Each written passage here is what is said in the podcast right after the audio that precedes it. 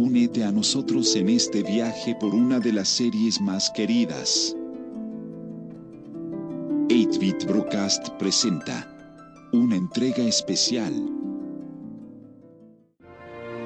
Héroes, magos, leyendas, castillos, bosques y cuevas. Chocobos, romances y aventuras, criaturas celestiales, amigos inseparables, villanos inolvidables y más. Sean bienvenidos a Final Fantasy Retrospective.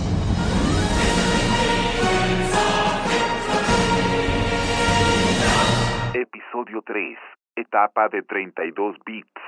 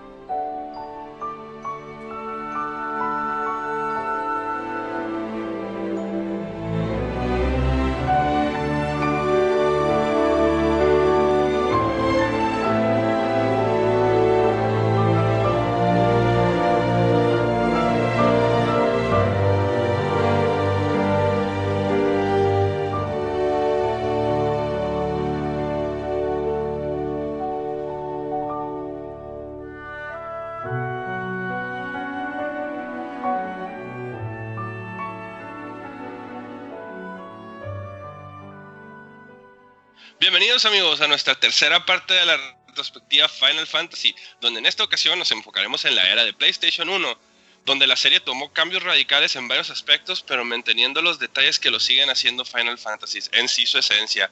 Y para empezar presentaremos nuestros casters. Eh, de un lado aquí tengo a Armando. ¿Cómo estás Armando? ¿Qué dices? Muy bien, y pues ya emocionado de regresar otra vez a esta onda de la podcasteada. Muy bien, muy bien Armando. Y por cierto, felicidades por tu hijo nuevo. Eh, Ah, muchas gracias. Aquí con algunos problemas técnicos no relacionados con, con el podcast, pero ay, aquí muy contento de estar con ustedes.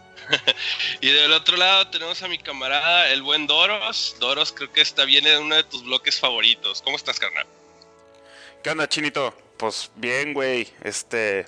Sí, la neta ya, ya me hacía falta como que retomar el podcast porque este descanso que nos echamos eh, cayó muy bien, pero está re bien volver a empezar con definitivamente la era de Final Fantasy que más me gusta a mí. Eh, en mejor general, con la en que general. empezaste, ¿no? Eh, Porque fue con la que empecé, exactamente. Y seguramente muchas de las personas que nos escuchan van a estar como yo. Y entonces, pues, vámonos aquí listos para platicar de estos tres juegos que tocan hoy. Muy bien, muy bien.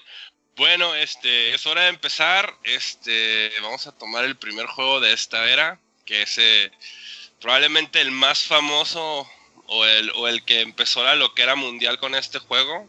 Ahora sí que es el juego que lo puso en el mapa de los Final Fantasies. Este, en mi, en mi, en mi humilde opinión, no se me hace que es el más chido, pero lo que contribuyó a lo que es el, el mundo de los videojuegos es mucho más grande que el juego en sí. Este, bueno, empecemos. Este, Final Fantasy VII fue lanzado por Squaresoft en 1997 en Japón, Europa y América.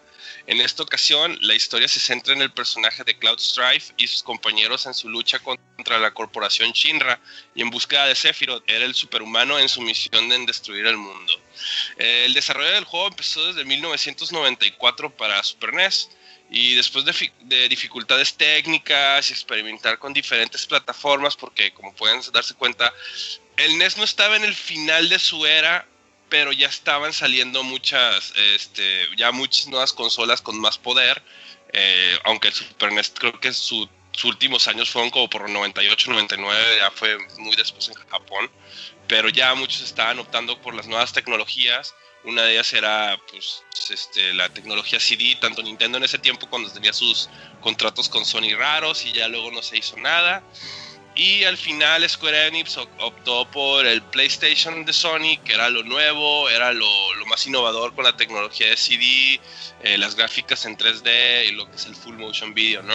Este, y ya de aquí empezó así como que la gran revolución al finales de los 90, donde básicamente todos los juegos estaban separando de sus raíces 3D para bien o para mal, digo, sus raíces 2D para bien o para mal, y estaban experimentando con esta nueva este, tecnología.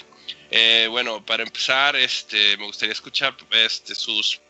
Bueno, yo no, yo no voy a ser el primero en hablar de las experiencias primeras porque para serles sinceros, yo este juego lo jugué hasta el 2009, 2010.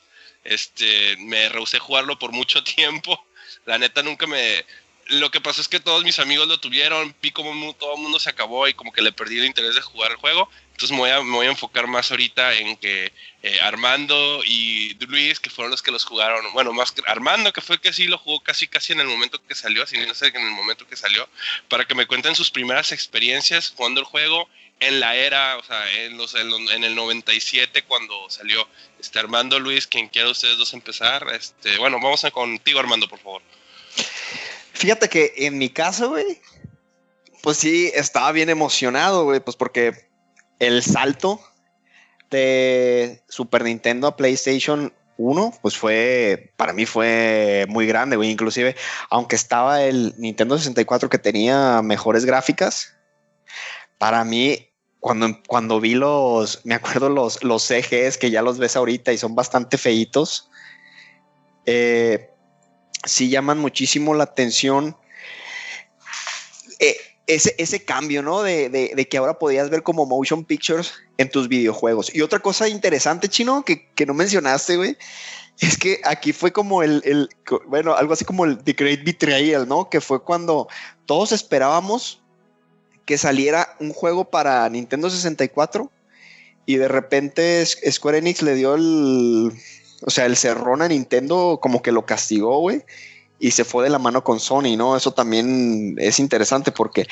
eso para mí fue un, un, gran deal para que yo me fuera con Sony.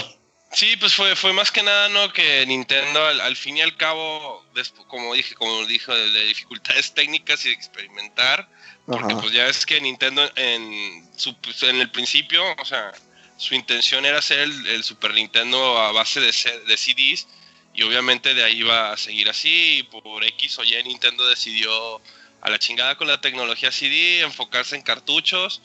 Y obviamente pues la tecnología CD, aunque no te daba el mismo poder que era un cartucho de que no cargaba, de que podías este, ¿cómo se llama? Que, que el juego corriera más fluido, pues este, tuvieron que sacrificar lo que es este, pues los loading times, ¿no? Que era lo cagante de su tiempo, pero, pero podían meterle muchas cosas que al final Nintendo no podía. Y muchos de esos era el full motion video. Creo que el que era la diferencia ¿no? del Resident 2 en 64 a al Resident 2 de Play, ¿no? Que los que el full motion video se veía horrendo, si es que tenía, ya ni me acuerdo. Pero a ver tú, Doros, este algunas eh, ¿cómo se llama? reacciones iniciales tú cuando lo jugaste. Sí, mira, igual eh, yo no conocía Final Fantasy, no tenía idea qué era. Ya, ya, lo, ya lo he mencionado antes en el podcast, pero no, ni siquiera sabía que existía la franquicia. Entonces, yo también estaba en, en la época en la que estabas así como que dándole a tus papás guerra por, por la nueva consola de Nintendo que iba a salir, que era Nintendo 64. Eh, yo recuerdo haber ido a, a, a, una tienda y lo tenían conectado el 64 con, con el loop de, del Mario, del Mario 64. Y me acuerdo haberlo visto y la verdad, ya que lo vi en persona, después de haber seguido eh, todo, todo como que lo de Club Nintendo y, todas las noticias que, se escuchaban del Ultra, ya una vez que lo vi conectado, en vivo, en persona, no se me hizo tan acá la, la cara de Mario. No sé si se acuerdan que que la podías jalar los cachetes. Ah, sí, que en el título de, del Mario 64 se veía así la carita de Mario y que le podías dar vueltas y la fregada. Obviamente era algo que nunca había visto antes y se me hacía así como que órale. O sea, se veía raro, ¿no? Porque lo, más cercano a eso que conocíamos era Star Fox en ese entonces. Y después me acuerdo que fui a casa de un primo y estaban jugando Tekken. el, el- en PlayStation. Y yo así como que, ¿qué es eso? Y, no sé por qué me, impactó tanto que dije, no, yo no quiero un 64, yo quiero esa consola. No sabía ni cómo se llamaba, nada. Total, que le rogué a mis papás y me la compraron después de unas vacaciones que, que así me fui de, de- Me fui con unos primos a, a- a Los Cabos porque allá vivían mis tíos. Y me fui y cuando regresé mi mamá me tenía así como que de sorpresa mi PlayStation. Y Pero tú, tú se lo, pero ya, o sea, pero tú le pediste específicamente el PlayStation. yo les pedí específicamente un PlayStation, ajá. Ah, ok. Este, sí, le, perro. porque, porque le dije así de que no, no quiero, ya no quiero Nintendo, quiero esa consola que se llama PlayStation de Sony. Entonces, me lo regala mi mamá y en la caja por la parte de atrás, ah, pues la típica de antes, que ahorita ya incluso ya ni eso tienen las cajas de las consolas, pero que venían un montón de screenshots de juegos de la consola, no sé si se acuerdan. Entonces, venía venía este el screenshot del cutscene de Sephiroth cuando arranca Genova. Que la arranca así de, de, de, de, pues de donde está en el laboratorio. Y, y era la pura fotito y me acuerdo que decía Final Fantasy VII. Entre otros, ¿no? El Ridge Racer, el Tomb Raider, todos esos. Entonces, yo recuerdo haber visto esa imagen y así como que, órale, qué chido se ve. Pero igual, sin tener idea de qué fregados era. En ese entonces, era, ya estaba, ha de haber sido en el 98, este, porque, o poquito después de que salió el juego. Y ya, pues me compraron mi, mi, PlayStation, ¿no? Y jugaba en ese entonces, pues, Tomb Raider 1, Resident Evil 2, este, el, el Tekken, el Ridge Racer, eso es el Parapa de Rapper. Esos eran los juegos que yo tenía de PlayStation. Y me acuerdo haber ido al Tianguis, bueno, no al Tianguis, más bien ahí al mercado en Mazatlán, con el ya famoso Mr. Popo, a buscar juegos, porque pues obviamente tenía yo mi PlayStation pirateado con el chip. Y me acuerdo haber pasado y lo tenían puesto el Final Fantasy VII. Y me quedé así como que, ah, órale, ese juego qué. Se lo estaba enseñando a otra persona, el, el, el compa este. Y vi el ¿Qué puro intro. Vi el Ajá. intro, güey. Así el intro de cuando le das New Game y que se ve como que el espacio y empieza así a girar. Y de repente se, sale la cara de Aeris y se hace el zoom out a que sale todo Midgar. Y yo así me quedé así como que, ¿qué es eso? O sea, que, que, que ¿por qué están jugando una película? Y, y ya vi que era Final Fantasy VII y le pregunté al vato así, oye, ¿ese juego qué? No, me dijo, pues es Final Fantasy VII. Y yo sí, pero porque es el 7, o sea, quiere decir que hay 6 atrás. Pues sí, pero no necesitas jugarlos, que no es que así como que, ah, órale. Y pasaron meses, güey, así meses después de eso, pero que siempre me quedé con la, con la, con la imagen del, del intro. Y así como que un buen día dije así como que, bueno, pues fuck it, voy a ir a ver qué pedo, a ver si lo tienen. Y ya fui. Y no, pues que tienes el juego, sí, sí lo tengo. Y cuando me enseñan que era tres discos, me acuerdo que así me quedé así como que, ¿por qué son tres discos? ¿Qué es esto? Y, y pues ya lo compré. Y ese fue el primer RPG en mi vida que jugué. Yo no sabía, ni siquiera conocía el género. Entonces, cuando llegué a mi casa y lo puse, yo esperaba, eh, pues un juego tradicional, así, acción, güey. Y, y me acuerdo la primer pelea cuando se baja Cloud del, del tren, que hace la transición de, de- del- del FMV a allá al gameplay. Me acuerdo que me quedé así como que, wow. A- ahorita lo ves y se ve súper chafa. Pero cuando se ve así el tren que se va acercando y que frena en la estación y que luego ya hace como que el cambio a, a lo que es gameplay y sale Cloud que se da la marometita. Yo pensaba así como que, pues con cuál brinco, ¿no? O sea, cómo, cómo pego, qué hago. Y sale la primera pelea del juego con los dos soldados que te atacan. Y, y me acuerdo que vi los menús y así como que no tenía absolutamente idea de cómo jugarlo. Le daba attack y, y- y cuando ellos te, pues cuando te ataca el CPU a ti, yo así como que tratando de descifrar cómo me cubría o qué fregados tenía que hacer. Y, y me enganchó desde ahí, güey. O sea, así. Yo creo que ese juego, la verdad, a mí, como fui, fue el primero que conocí, como muchos, con la pura presentación y con lo que ahorita mencionaba el chino, pues del cambio a, gráficos 3D y full motion videos, realmente eso fue lo que a mí me vendió el juego. O sea, me la jugué a, a ciegas y, Y pues sí fue toda una experiencia para mí, o sea, que tenía como 15 años yo creo. Entonces aparte estaba en esa época así en la que como que eres medio emo y medio amargado, pues un adolescente, vaya, en, toda la extensión de la palabra y la historia, pues yo, o sea, como que sí resonó mucho conmigo, pues el, el Cloud, así que es el protagonista todo, pues al principio todo cool, pero después es todo emo y todo triste, así como que lo jugué en una época perfecta para, para lo que Square Enix quería vender, yo creo. Muy bien, muy bien. Ah, no, pues ahora sí que en mi experiencia yo tengo que decir la verdad que me salté toda esta generación. Este, yo opté por computadora más fuerte en lugar de consola. Ya, este, de esta generación se puede decir que ya la que escogí fue el Dreamcast, que fue ya al final de. Pero bueno, este, esta, esta generación, yo, o sea, sí, Final Fantasy VII, pues yo había escuchado, obviamente ya había jugado el, el 1, el 2, bueno, el 1, el 4 y el 6 entonces, yo, yo ya, aquí fue donde cuando descubrí que, que, la, habían siete juegos, ¿no? Pues yo pensé que era el cuarto juego y de repente me salen con siete. Yo aquí el Play lo conocí gracias al Mario, nuestro camarada Mario.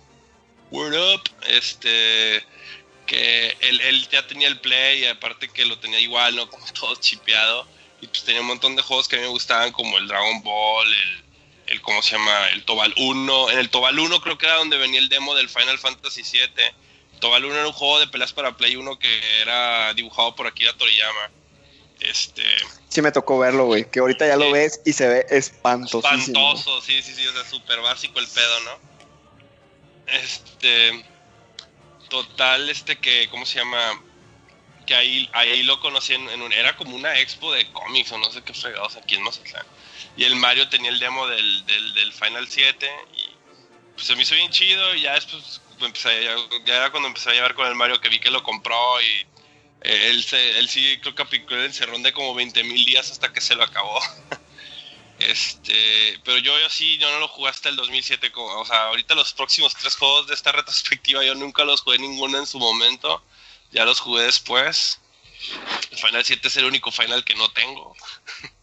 Este, pero sí lo acabé. Pero sí lo acabé. Este, ya después lo acabé con mi PSP pirateado. Este.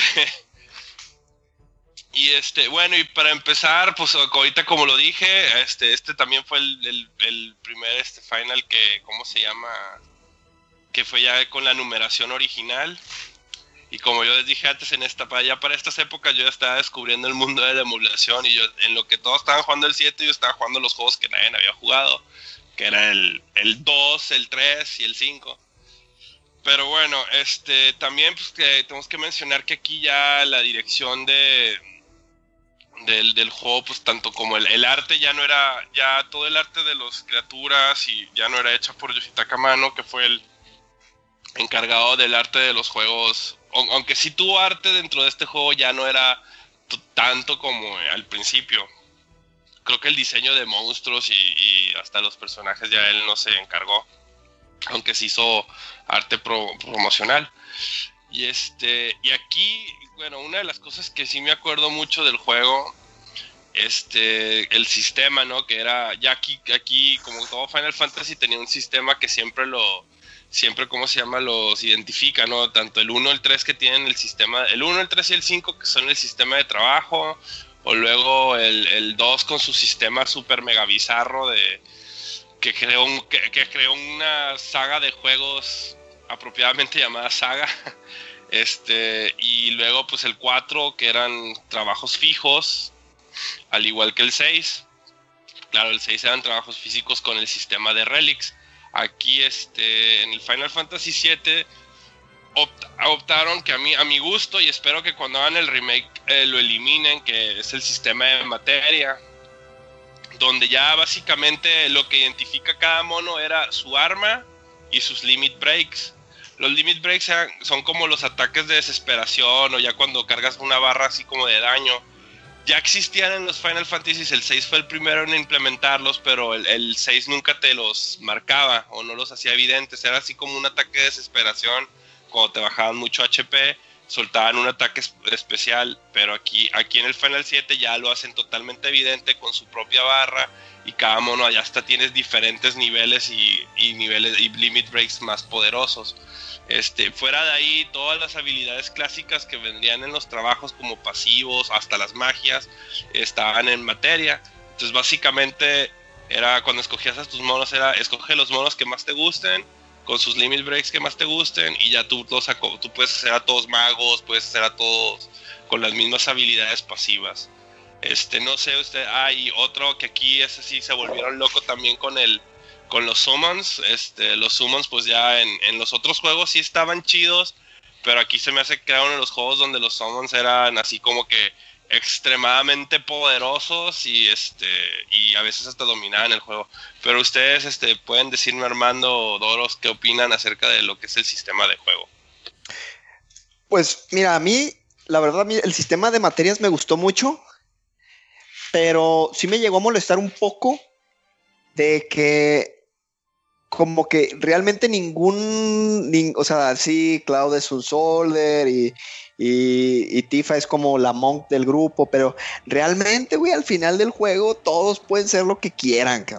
Entonces, el sistema está bien original, pero a mí se me hace que es fácilmente quebrable al punto de que pues al final puedes llegar y aplastar a, Sephiroth como una mosca, ¿no? Y aquí ya pues, el reto del juego pues son las weapons, pero a mí sí se me hizo bien original, pero igual y como que a lo mejor no lo supieron balancear mucho. Pero en su momento, no, hombre, güey, pues estaba bien emocionado con el juego, con lo de las materias, con lo de que suben de poder y todo ese cotorreo. Sí me gustó mucho el sistema, pero se me hizo fácilmente quebrable. Mira, ahí te va. Este, igual, o sea, tomen en cuenta que, que yo no tenía referencia alguna de nada, güey. Entonces, vaya, ni siquiera conocía El Señor de los Anillos en ese entonces, no sabía que había libros, o sea, no, no estaba para nada familiarizado con, con, con el sistema o con la fantasía tradicional de y sobre todo con las clases que suelen existir, ¿no? O sea, los elfos, los magos, los, los guerreros y todo, que, se, que, pues Final Fantasy lo fue traduciendo y siempre apropiando a sus personajes. Un sistema de clases en un juego yo no lo conocía. Entonces, para alguien como yo, que era un, un blank slate en, en RPGs, pues yo no tuve absolutamente ningún problema. Más, este al principio no le entendía, o sea, no, no sabía qué hacer con las materias. Me acuerdo que las agarraba, ya ves que algunas te las encuentras o algunas las compras. Y no sabía qué hacer con ellas, o sea, ahí las traía nomás. Ni siquiera. Me acuerdo que ni siquiera sabía cómo equiparlas. Entonces, para mí el, juego fue. Fue un reto así súper enorme porque. Pues igual, en una época en la que no había el internet no era así tan mainstream, era difícil conseguir a lo mejor alguna guía o simplemente la en ese entonces todavía existía Club Nintendo. Gamefax.com. Sí, pero en ese entonces pues yo no, no lo conocía, güey. Y, todavía existía, todavía existía la revista Club Nintendo, pero pues era Nintendo, entonces no te ibas a encontrar una guía de un juego como Final Fantasy VII. Y para mí fue todo un reto, todo un reto. Yo creo que sí me tomó unas 20, 25 horas realmente entender cómo se jugaba. Yo tardé en salir de Midgar unas 20 horas, yo creo. Que y Midgar es básicamente el tutorial del juego. Y me acuerdo cuando salí por fin de la ciudad, güey, que, se, que te ponen el world map y dices, o sea, ni siquiera era, estaba todavía así en los talones del juego. Y yo pensaba que ya era así un mundo súper grande y todo súper chingón. Y eso de las materias, pues, digo, una vez que lo entendí, dije, ah, pues qué chido está, o sea, puedo echar magias, me puedo curar, no tengo que estar usando pociones. Y, y los summons, pues, recaen lo mismo desde el principio. Este juego fue realmente el que popularizó el género RPG de este lado del mundo. Y fue en gran parte, pienso yo, en lo cinemático del juego. Entonces los summons para mí era así. Vaya, ahorita, ahorita sí lo juego, sí, nunca los uso los summons porque me da flojera nomás ver las animaciones que se tardan un montón de tiempo, pero en su momento, pues sí era así mind blown, güey. Me acuerdo cuando, cuando sale eh, la primera vez que vi Bahamut, me quedé así como que qué magia tan chida. Y después Bahamut cero, güey. Y luego Neo Bahamut que ya sale en el espacio y casi casi explota el planeta. O sea, todo eso para mí sí fue así como, como un, toda una experiencia, güey. O sea, por eso le tengo tanto cariño al juego. Como estoy seguro que muchos lo, lo consideran. eh, lo consideran el mejor. El mejor Final Fantasy, algunos lo consideran el mejor juego jamás creado. Y tiene que ver en mucha parte por eso, pues porque fuimos muchos que descubrimos no solo el género RPGs, sino lo que se podía hacer con un videojuego en ese entonces, que seguramente ya se podía hacer en PCs y cosas así, pero pues vaya, yo nunca he sido gamer de PC y, y e- e- es eso, pues por eso, por eso el sistema, pues para mí no, no le tengo ningún pero, pues, o sea, sí entiendo que a final de cuentas todos los monos es irrelevante si usan un arma o una espada o un arco, porque a final de cuentas todos pueden hacer todo. Pero, pero pues no, yo la verdad no, no le tengo ningún problema. Y eso que mencionas de que en el remake le quiten lo de las materias, lo veo muy, muy, pero muy difícil, güey. No, con con un fanbase como lo que tiene Final Fantasy VII. Por eso, pero un fanbase como el que tiene Final Fantasy VII, que le muevas mucho, se les, se les van a ir encima, güey. Entonces, lo van a No sé, modificar algo que seguramente. dé individualidad a Ajá. los monos más que el de la arma, ¿no? Sí lo van a modificar seguramente y no va a ser así tal cual como la versión original, pero no va a desaparecer ni mucho menos. A lo mejor va a ser más parecido al, al- a las materias del, del Crisis Core, güey, de- del juego No, de Zack. si acaso le, se me hace que si acaso le quitan las materias de las, ro- las amarillas. Ándale, algo así, algo así que son las de habilidad, ¿no? Porque acuérdate que eran las, las, las rojas eran los summons, las verdes eran magias y las amarillas eran de habilidades, que eran las que te daban steel, las que te daban throw, las que te daban ese tipo de comandos extras, pues. Güey, lo van a arreglar como el Zodiac Brave Story. Nada más le van a dar como que un caminito a cada uno y ya con eso se arregla. Pero pues sí, tienen que echarle coco en cómo van a hacer ese setup. Sí, ¿no? a, a mí, a mí lo ideal sería así que quitaran las, que quitaran las amarillas y por ejemplo, Jump ya, o sea, sea una habilidad específicamente de Sid. Y este, así Steel, pues de Yuffie. Este, y así, pues que vayan repartiendo esas habilidades a los monos con, dependiendo su personalidad, ¿no? O, o su, su sus características. Y ya lo que es magias, pues sí, dejar las magias, las magias no, no me molesta el hecho de que sean magias y así, o sea, no sé, o sea, ah, por ejemplo, a, a Aerith le puedes dar, no sé, boost en magia o algo así, no sé, algo así. Sí, algo así van a ser, o sea, porque también Square ya, ya confirmó que el remake no va a ser un, un, o sea, es un retelling de la historia que no le quieren quitar nada de contenido del contenido original y que le van a agregar un poquito más, porque realmente pues también la traducción del juego, la que nosotros recibimos, pues está muy malita, güey. Yo me acuerdo, Sí, la, la primera vez que jugué el juego, la historia nunca me quedó así como que 100% clara. Incluso después de... Puta, lo he jugado como unas 7, 8 veces ese juego de principio a fin. Y todavía hay cosas que así como que no me quedan muy claras, pues así como... Entonces, supuestamente le van a meter más, más contenido en ese aspecto, pues para que la historia sea más lineal. No más lineal, perdón, más, más clara, más entendible. Pero pues quién sabe, güey, eso es Square y Enix. que no le hagan en, e- que se arrepientan y no le hagan en episodios. Ay, güey, pues ahí está el cash grab, cabrón. Ahí se, va- Sí. se van a dejar ir sobre eso. Nah, y, y- y su pretexto es Bueno, precisamente este- ese. Pues hablar un poquito, ahorita que aquí hiciste lo de la historia de- con la traducción, este, no sé, este, aquí pues, de nuevo, como Final Fantasy VII eh, fue así como que el primero para muchos y fue así como que el, el, el parteaguas en el mundo. Este, aquí hay, hay muchos puntos claves de la historia donde, donde, ¿cómo se llama? Donde nunca se había visto algo parecido, ¿no? Una es como acabas de decir tú, Doros, este, lo que es Shinra, cuando, cuando digo Shinra y Midgar, que dices, sales de Midgar y te quedas en la madre. O sea, Midgar para empezar es una ciudad así, una metrópolis gigantesca, y en el juego te hace, se, se- hace inmensa la ciudad, hasta que ya de repente en un punto de la historia sales de la ciudad y te das cuenta que no, hombre, es una cochinadita a comparación del resto del mundo. Ujú. Este, y luego, este, bueno, si quieren empezamos platicando más que nada por Midgar y Shinra. Pues mira, es que es- esta- la historia básicamente empieza que es el- eh, un grupo de terroristas que son los de Avalanche, güey. O sea, según ellos son así como como Greenpeace en crack. como Greenpeace, ajá, como como activistas este que quieren salvar Como la- Greenpeace, güey. a, a la tierra, Pero, ¿no? pero, pero rudos. Ajá, pero realmente pues son terroristas, güey, porque los vatos van Sí. así. Cuando empieza el juego ya habían destruido algunos reactores que, que Final Fantasy no, le- eh, no les llama reactores nucleares, ¿no? Les llama como que los reactores Mako, que como que extraen en vez de petróleo, extraen la energía vital de- del planeta donde, donde viven. Entonces ya habían destruido varios y el, primer, el, el juego empieza literalmente que los vatos van a poner una bomba, güey, para, para destruirlo. Pues son así como, como Al Qaeda, güey.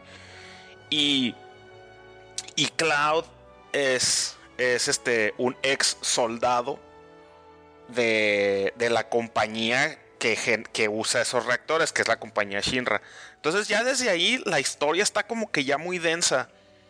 Y, y ya después empieza todo el rollo del, soldado legendario Sephiroth que desapareció en una misión hace quién sabe cuánto tiempo y nadie sabe de él y de repente reaparece y reaparece matando gente y nadie sabe por qué y se empiezan así ya como que a, a entrelazar pues los personajes y y pues o sea eh, la historia está muy bien güey. El problema es vuelvo a lo mismo la traducción que nos dieron no es para nada clara.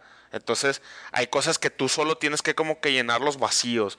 Eh, hace poco, hace poco vi un, un, artículo en, en la página de.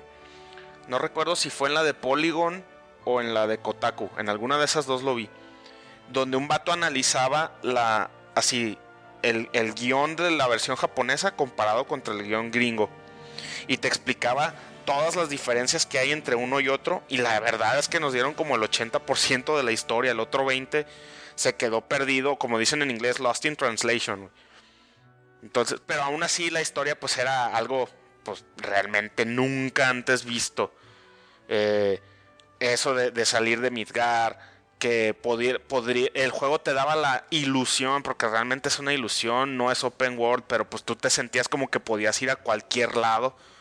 Yo nunca había jugado un juego así antes. O sea, o sea, repito, jugaba en ese entonces pues Tomb Raider, güey. Tomb Raider 100% lineal. Resident Evil, 100% lineal.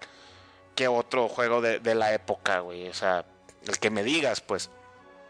Entonces, el, el Final Fantasy VII te daba la ilusión de que podías hacer lo que quisieras, pero en realidad no, también es súper lineal el juego. Es algo que, que la gente como que pierde de vista, ¿no?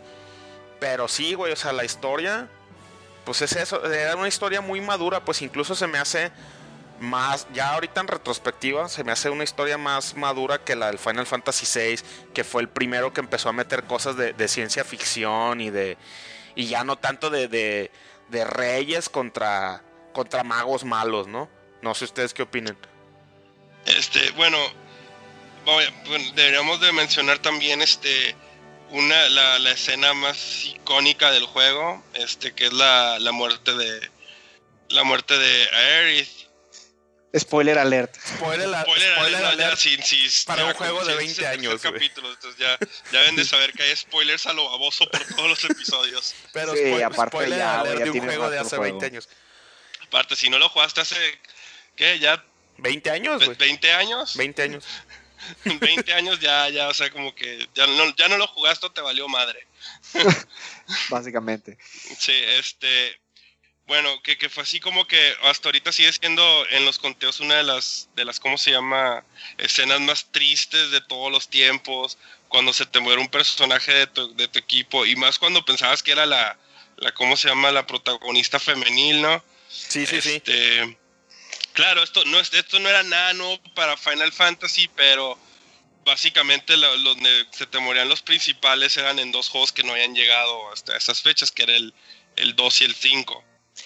Fíjate que ahí sí me interesaría saber, güey, cómo, cómo le fue a Doros, güey, porque yo ya, yo cuando empecé a jugar el juego, no sé cómo estuvo el rollo, pero yo ya sabía de que era un, de que Aeris era Dead Man Walking, güey. bueno, Dead Woman Walking, güey, que en algún punto la mataba Aeris. No sé en qué parte me spoileé y me acuerdo que ni siquiera me molestó, güey, como que ahí como, igual como dice Doros, güey, igual sí me gustaban la- la- las historias en los, en los, en los videojuegos, pero todavía no, no, como que no, no entendía de que una historia en un sea- videojuego podía ser spoileable, güey. No te, no te encabronabas como cuando te spoilean Game of Thrones ahora, pues. o Mass Effect o algo así, güey, que tiene una, que tiene historias bien interesantes. Entonces sí me gustaría escuchar a Doros. ¿A ti cómo te fue, güey? ¿Tú sí sabías que se moría o fue No, no, muy no, no, impresionante o qué, Yo qué no onda? sabía nada. Mira, ya me acordé cuando, cuando jugué este juego, güey. Estaba en tercero de secundaria. a- eh, por salir ya a, a la prepa. O sea, lo jugué. Porque recuerdo un, un amigo, un amigo de ahí de- del salón, que era realmente era el único que me seguía el rollo en cuestión de videojuegos. Eh, un día fue a mi casa y, me decía así como que me compra el 64 o el PlayStation. Y lo invité a mi casa a que viera el PlayStation porque yo quería convencer a todo mundo. Todavía lo hago, pues, pero este, de que se comprara un Play. Y le enseñé, ya tenía yo el Final Fantasy VII y se lo enseñé, ¿no? Y, y yo le decía, cómpratelo, cómpratelo, cómpratelo.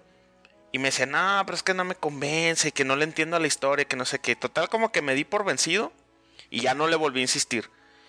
Y este juego, güey, Final Fantasy VII, yo es el primer juego del cual tengo memoria que me desvelé jugando. O sea, de que me desvelaba a las 3, 4 de la mañana porque no podía soltar el control, güey. Y cuando llegué a esa parte de, Aeris, güey, era así, estaba yo solo en mi cuarto, eh, desvelándome, aunque era día de escuela. Y, y sí, güey, sí solté el control, así, no, no lo podía creer, güey. De- literalmente no podía creer lo que acababa de ver. O sea, sí, sí fue un, un, un rollo bien, bien denso, pues, y, y lo he platicado con varios amigos que, que también son así super fans de- del 7. Y, y todos coincidimos en que los que lo jugamos, o sea, los que lo Sin saber. sin saber, güey, sí nos impactó así de que yo decía, ahorita va a revivir, o sea, porque aparte, aparte es así de que, de que, o sea, se ve, se ve la cinemática de que está la morra rezando y luego llega Sephiroth por atrás y le encaja la espada, güey, te quedas así como que, ¿what? Y el, el pinche juego, güey, te, te manda una boss fight inmediatamente después de ese cutscene. Y no te pone la música de pelea, güey. Te deja con la misma cancioncita de Aeris, güey. Así como... ¿Me explico? O sea, es, es- es como que un momento muy emocional del juego, güey. O sea... Te acaban de matar al personaje principal, que tú pensabas que era la, protagonista femenina, que era parte esencial del triángulo amoroso entre Tifa, Cloud y ella. O sea, sí, sí fue así como un tipo. Un tipo plot twist del, de- del club de la pelea la primera vez que la viste, güey.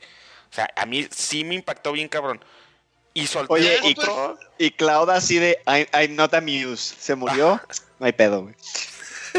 Bien Sí, y, cabrón. luego, y luego así como que, y luego así como que ya, ya como que después de que jugamos los spin-offs, que en un ratito más llegaremos a eso, este, como que dices tú así de que, ah, nomás Cloud le estaba rayando los cuadernos a otra persona. Simón.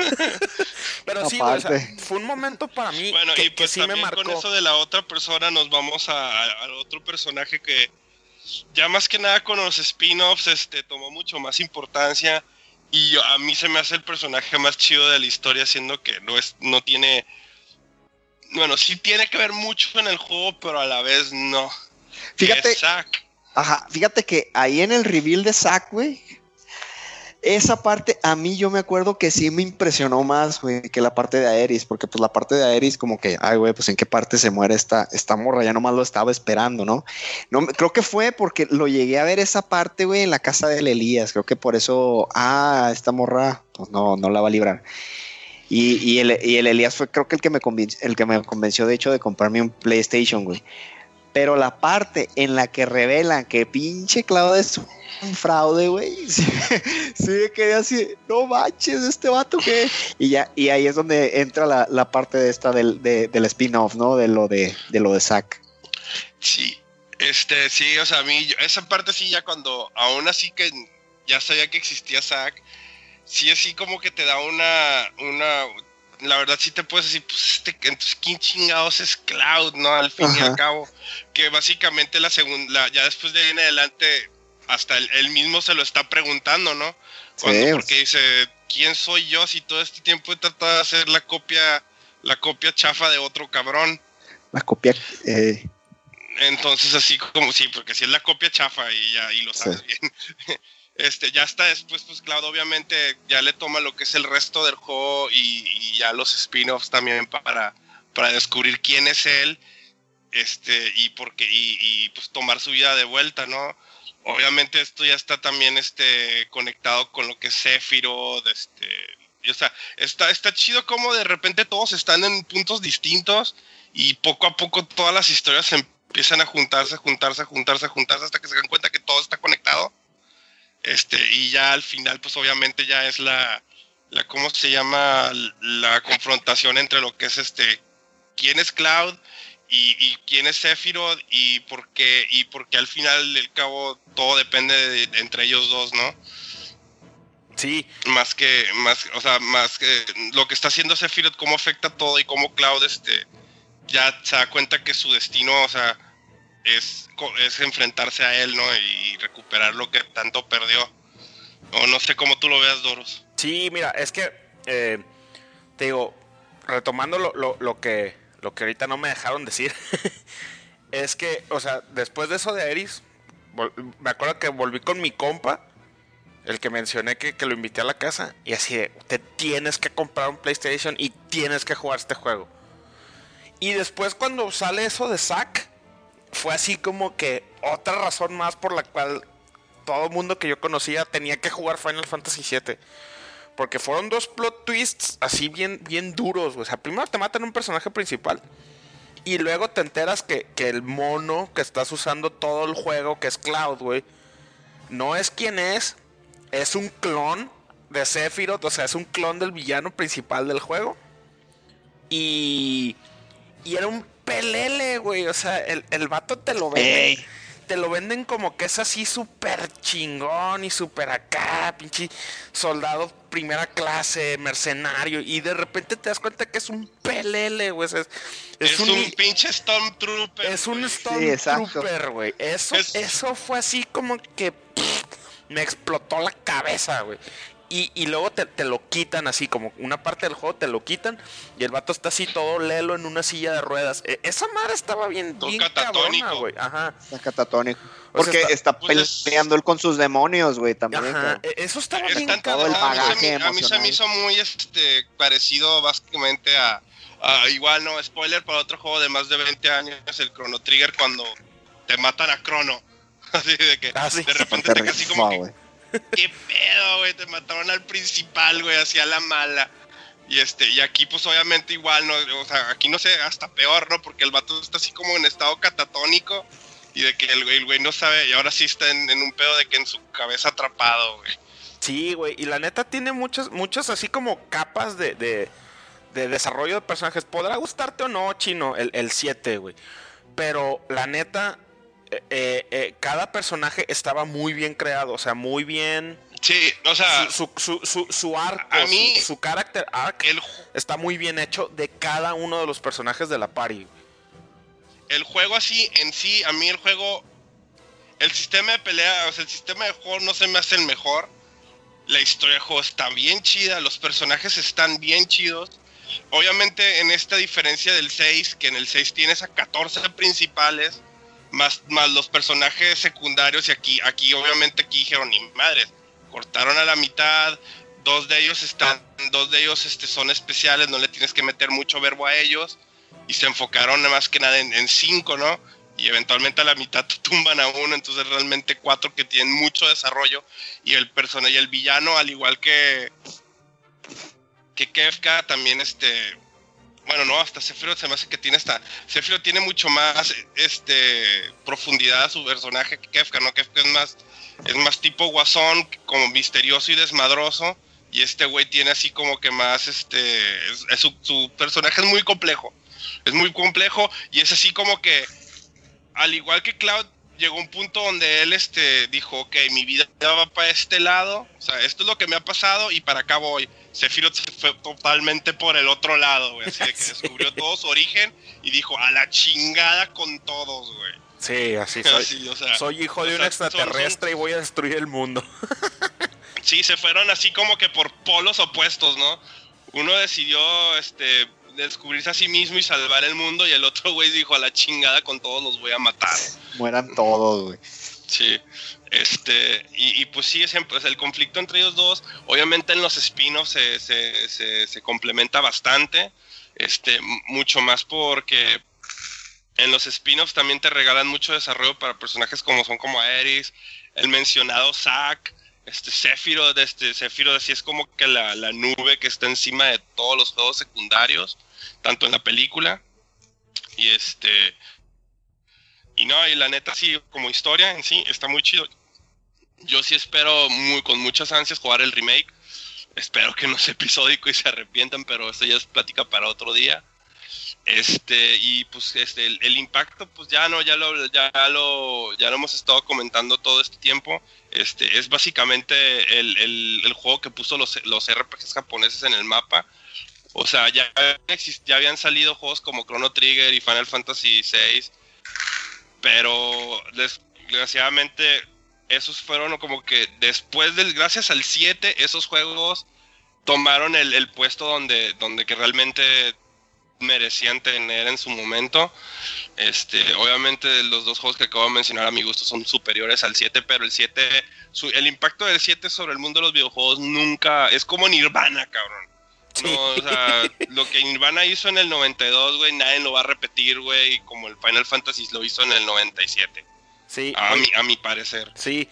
Y fíjate que eh, la- e- eso que mencionas de la relación entre Cloud y Sephiroth, eh, después de 15 juegos main, algunos con, con secuelas directas, incluido el mismo Final Fantasy VII, yo siento que ninguno tiene, tiene esa relación de que realmente el, el- el personaje principal del juego es el némesis y viceversa del villano.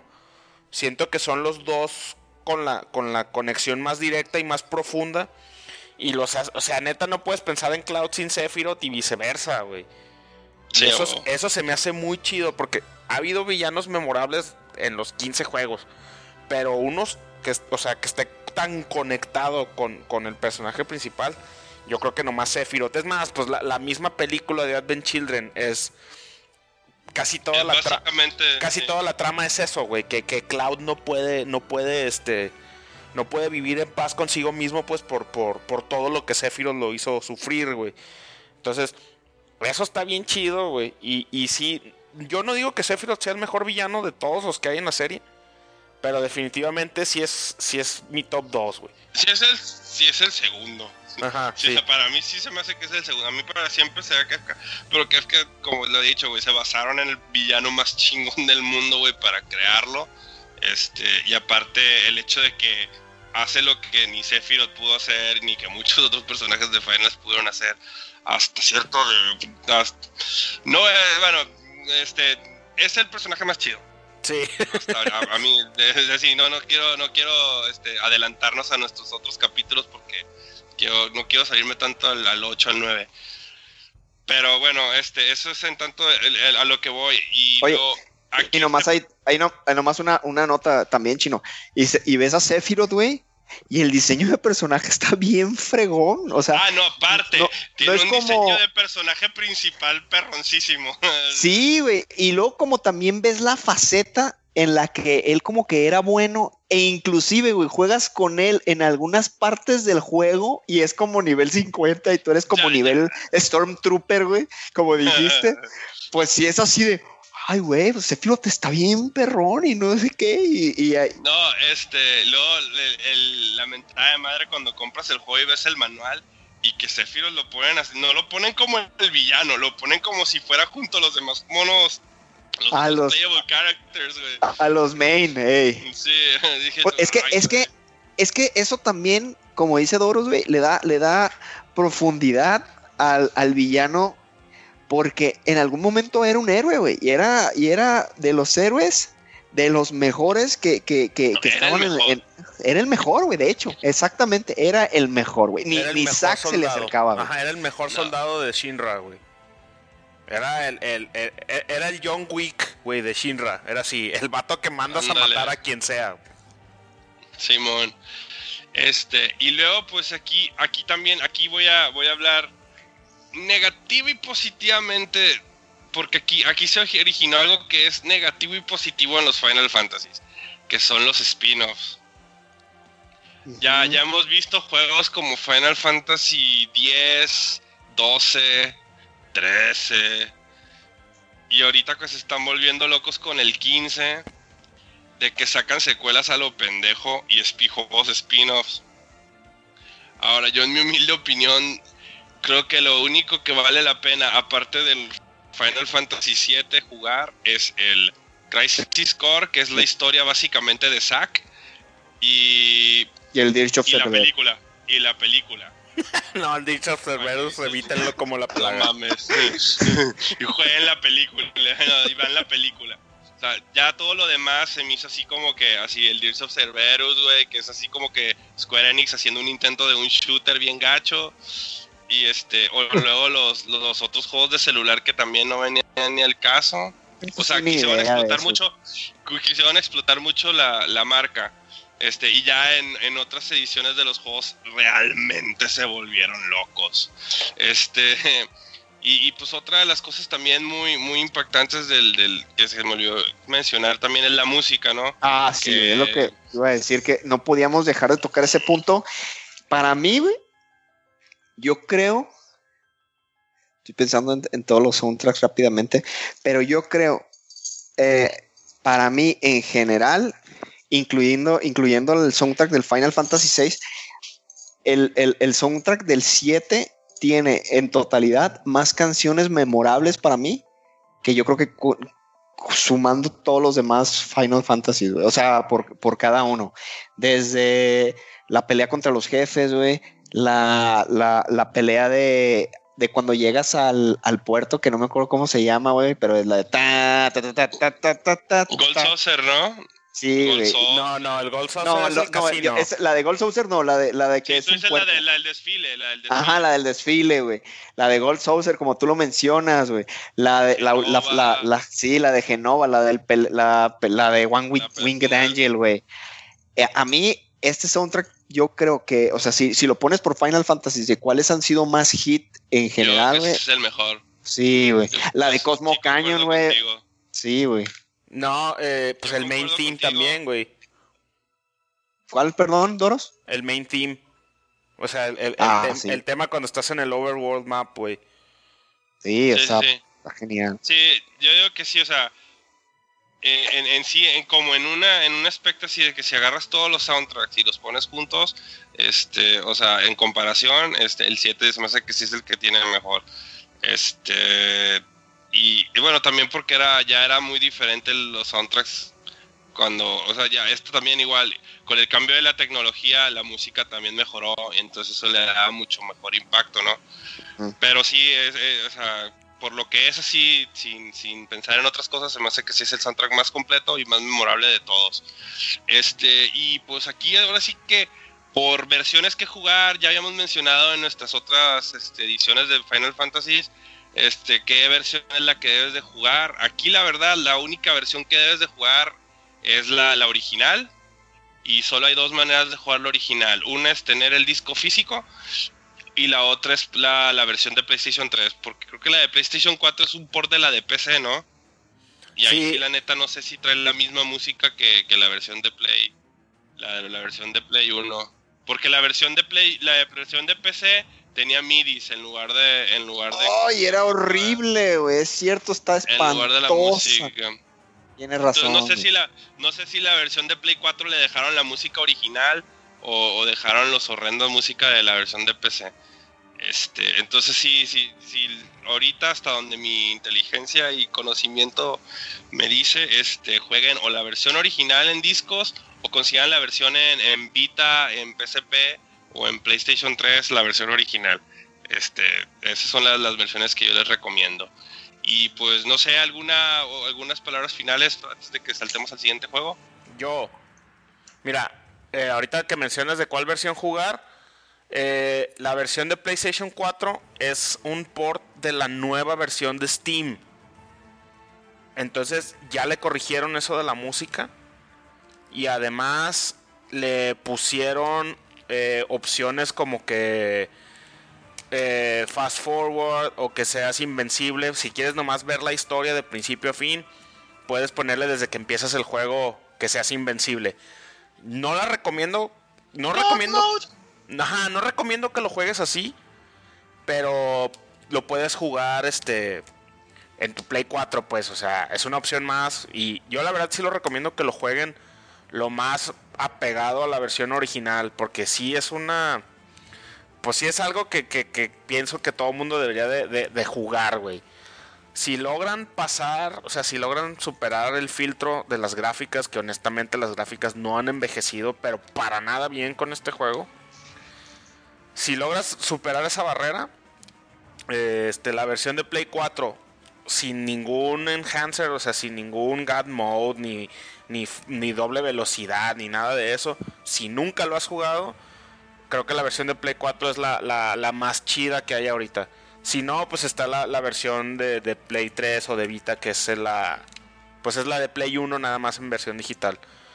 Y también, si pueden conseguir. El Crisis Core, ese sí no hay otra opción que jugar. Para jugarlo que no sea en físico que alguien te preste un PSP. Pero si tienes oportunidad de jugar Final Fantasy VII y luego jugar Crisis Core, sí, hazte un favor y hazlo, güey. Porque Crisis Core es un juegazo ah, y, también. Y vean Advent Children, la versión de Blu-ray. ah, sí, la porque. Versión completa. La versión completa, sí. Porque si ven la versión original de Advent Children, está medio no mal editada. Y no le van a entender, ajá. Sí, no le van a entender a mucho y aparte este, se ve más bonita la versión de Blu-ray y trae cosas extras ahí bien perrones. Bueno, este, con esto yo digo que ya ahora sí vamos a, a saltar al siguiente juego. Este, para que vean unas cosillas donde, donde aquí les digo que esta generación fue así como que los cambios bien raros. Este, pero ahora vamos a empezar con lo que es el Final Fantasy VIII.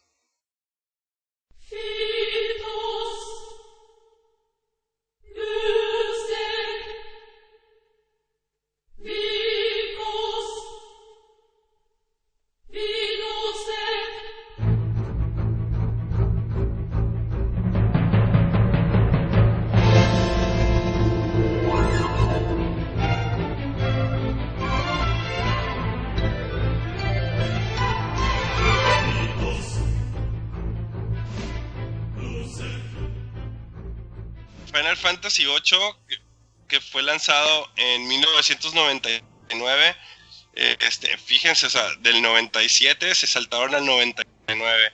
Esas son cosas que ya nunca van a volver a escuchar, chicos. Este, ciclos de, diseño tan rápidos.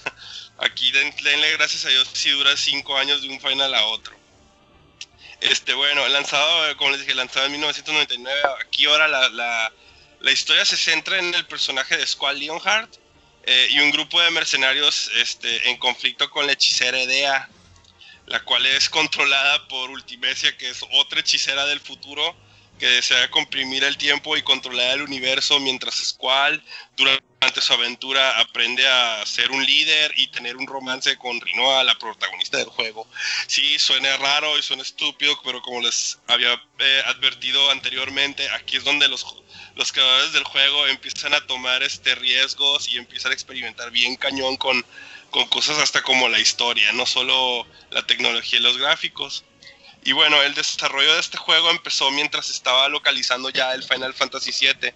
O sea, ya empezó, en cuanto estaban este, traduciéndolo para el resto del mundo, eh, como vieron el éxito rápido en Japón, pues dijeron, no, pues hay que ponernos a hacer el que sigue. Estas cosas ya no existen como lo mencioné, lo mencioné antes, ¿no? Este, pero ya en, de en casi dos años, un poquito más de dos años, dos años y meses creo que fue la diferencia, este ya había salido el siguiente juego de la saga de Final Fantasy.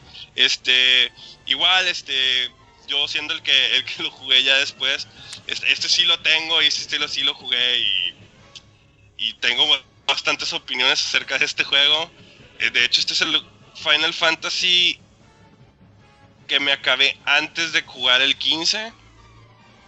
Este, ese es el que de los más recientes que he acabado, aunque fue hace buen rato ya. Pero a ver, Armando, Dor- bueno, esta ya el primero fue Armando, ahora Doros, este, platícanos sus experiencias con la secuela de, de esta saga de RPGs que tú en ese tiempo apenas estabas enamorándote de. Ah, mira.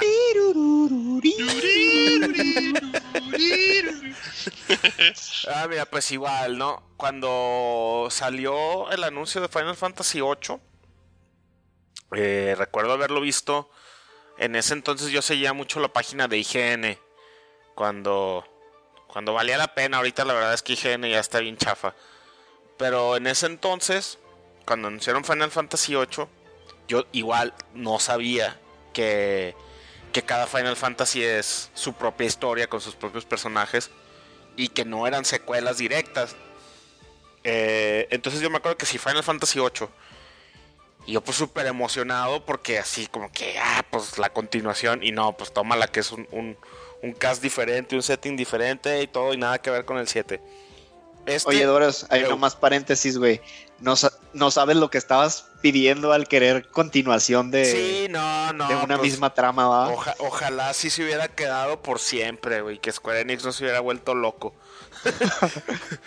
Pero sí, Oye, por cierto, a ver, igual que tú, Armando, creo que la primera imagen del 8 era en sí la, la, la media cara de Squall, ¿no? Y, y la espada, y la, Y la cumbre espada. Con, el, con, el, con el león en fuego, ¿no? sí, Sí, güey. Creo que esa fue la primera imagen oficial de, de, de Final 8. sí. Súper rifante, güey.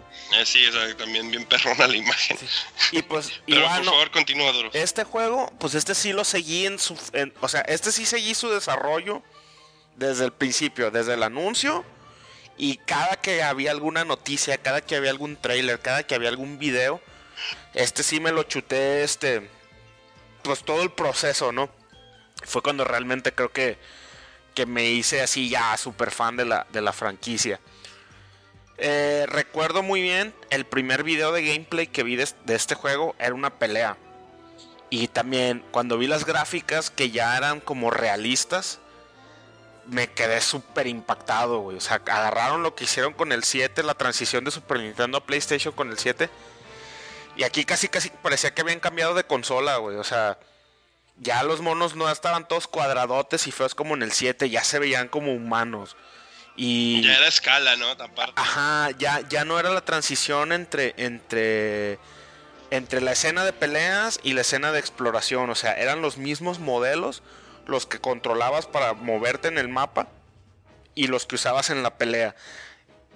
Eso estaba bien fregón para su de- época. Eso, era en, eso en el 6 también hicieron eso, pero aquí era más impactante por el hecho de que los monos se veían, se veían este, pues ya grandes, o sea, en forma normal, pues no eran chivis. Ah, No era el exacto. arte chibi. Ajá, y, y, y- y también otra cosa que me acuerdo que, que ahorita es una estupidez, güey, pero, pero en su momento dice, ah, qué chido. Que a diferencia del 7, cuando matas a un villano, bueno, cuando matas a un enemigo eh, en cualquier pelea, los enemigos tienen una animación para morirse. O sea, si es un robot se ve que explotan. Si es una serpiente se ve así como que cae muerta al piso. Y eso en el 7 no pasaba. En el 7 nomás oía el ruidito así como que... Y se desaparecían de desaparecían. color rojo. Esto era así como que wow, así, no manches, pensaron en todo. Y, y- y también es el primer Final Fantasy que se ven los, o sea, los tres monos de tu party se ven todo el tiempo en el eh, mientras estás jugando, o sea, no, no es de que nomás el personaje principal y hasta que es la pelea se ven los otros monos, ¿no? Aquí es Oye. igual y lo van siguiendo No. los otros dos. Incluso No. en el ajá. No, perdón, no me acordaba de ese detalle, güey. De- inclusive en el 7 también lo tienen así, de que están los monos hablando, por ejemplo, en un non-cutscene donde nomás hay diálogo, y luego dicen, ok, pues hay que seguir. Y ¡yup! se fusionaban en Cloud, güey, y ya seguías avanzando. Y Es aquí cierto, no, aquí no, güey. es, no, no Ay, tiene sa- eso. ¿Sabes qué estaba chido que me gustaba mucho en el, en el 8? Es un detalle bien estúpido. Pero eran así como pequeñas reacciones de los, de los NPCs hacia tu presencia. de que en el principio vas caminando en la escuela y, y las morras así, las morras, la- las, las alumnas, las compañeras, te voltean a ver porque le gustabas. Ah, sí, sí, Ajá. sí, sí. Empezaban a echar los perros, güey. o sea, Sí. Eran detallitos bien pendejos, pero, pero se te hacían bien perrones en ese momento. Sí, no, y, y, y, y te digo, o sea, ese tipo de detallitos, desde que veas los previews, yo decía así como que este juego va a estar bien chido. Y eso que yo mencionaba de que, de que la party se ve, se ve, este, siempre se ven los monos, pues igual, ahorita lo juegas y dices, está, o sea, está chido, pero los monos corren así como en fila india, güey. Incluso hay una parte del juego donde unos NPCs se burlan de ti. Porque te dicen así como que, ¿y ustedes tres qué? Porque van caminando en línea recta uno atrás del otro. Eh, eso está chido, pues. Pero, pues, güey, Final 8 es este. Creo que realmente Final 8 fue cuando Final empezó, como tú dices, chino, a experimentar, güey. realmente a experimentar y a decir, vamos a hacer cosas totalmente diferentes relacionadas con el juego anterior. Todavía el 7 tiene algunos elementos similares a, los de Super Nintendo, como lo que mencionas de los monos chibi. eh, el setting sci-fi todavía tiene algunos análogos con, con el 6. Si haces así como que la vista medio. Medio ahí le, le buscas, ¿no? Pero ya el 8 así fue así como que pum. Absolutamente na- nada, nada, nada, nada que ver ni en sistema de peleas, ni en cómo funcionan los ítems. Vaya, ni siquiera el sistema de, de- de niveles, güey, porque en el Final 8 es totalmente irrelevante si eres nivel 5 o eres nivel 100. No hay ninguna diferencia si no traes las magias Este. necesarias. ahorita- ahori- ese es el siguiente tema que vamos Sí, a tocar, pero primero si quieres para que No, no, entonces, bueno, entonces vol- volviendo a las, a las impresiones con el juego, No, pues eh, como menciona Doros, güey, yo creo que así como el, el Final 7 para mí tiene el mejor soundtrack, yo creo que este juego tiene el mejor intro de todos los Final Fantasies a la fecha, güey. Es el más impactante, güey. Es el que más llama la atención. Es el que le daba seguimiento de alguna manera a la última, a la pelea final, a la, a la- a la última rola de la pelea final del Final Fantasy 7, güey, con, con, con ese tipo de, de, de canción, ah, de, de intro tan, tan impactante que tiene, ¿no? Como que son eh, un par de amigos, o sea, haciendo como un entrenamiento, pues, y de que se va un poco, que se les pasó un poquito de las La manos. mano. Ajá Sí, sí, sí. También el salto, como dice Doros, a- ya que, que, que, nos, que en todo momento veías los, los, los personajes en full form. Eso a mí me, me- me encantó. Y también un detalle que al, que al inicio del juego dices, ah, caray, esto es nuevo. Y que ya nunca lo volvieron a hacer. Y a mí en este se me hizo sumamente interesante, güey. Es que tú veías, o bueno, más bien les, lo que está pensando es cuál, pero nomás se lo guarda para él, que no lo comenta, güey. Entonces es así de, no sé, El de- monólogo interno, ¿no? el monólogo interno de, de Squall, que también es un güey bien payaso y bien, pues bien payaso, por así decirlo. Pero ves el por qué reacciona de ciertas maneras, güey. Y ya eso nunca lo han tratado de, de- de volver a reimple- reimplementar. Y, se me, bueno, y se me hizo bien fregón. en el, en el 10 creo como que lo, como que lo hacen, pero no de la misma manera, ¿no? Porque en el del 10 era más como recordar, como, re- como Es, es un monólogo. En el 10 es un monólogo güey, de, de lo que está diciendo Sí. Tidus. Y aquí no, aquí es en el momento, güey. Aquí está diciendo, ah, esto Como, es como que te está contando una historia. Ajá. Y, en, el- y, y en- y el de Squall sí es lo que está pensando, porque no hay, no, no, no te lo- no es como que te lo están narrando, no es lo que está pasando y lo que le está pasando por la mente en el momento. Exactamente. Sí, sí, eso, eso Este, estaba bien bueno, chido. En mi caso, yo sí, este, igual, como ya les he explicado, yo me salté toda esta generación. Este, el 8 fue de los últimos Final Fantasy que jugué. La neta me lo acabé, no me acuerdo de ni madres de la historia, como les acabo de dar el resumen de la historia, está bien fumada la historia. Este, la neta sí, ya no hay partes del juego que ni me acuerdo.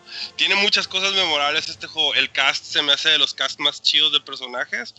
Este, aquí sí los personajes, este, igual, este, tienen, son igual, arma y su, arma y su limit. Aunque estos ya, ya tienen un poquito más de cosas, pero, pero sí, sigue siendo lo mismo.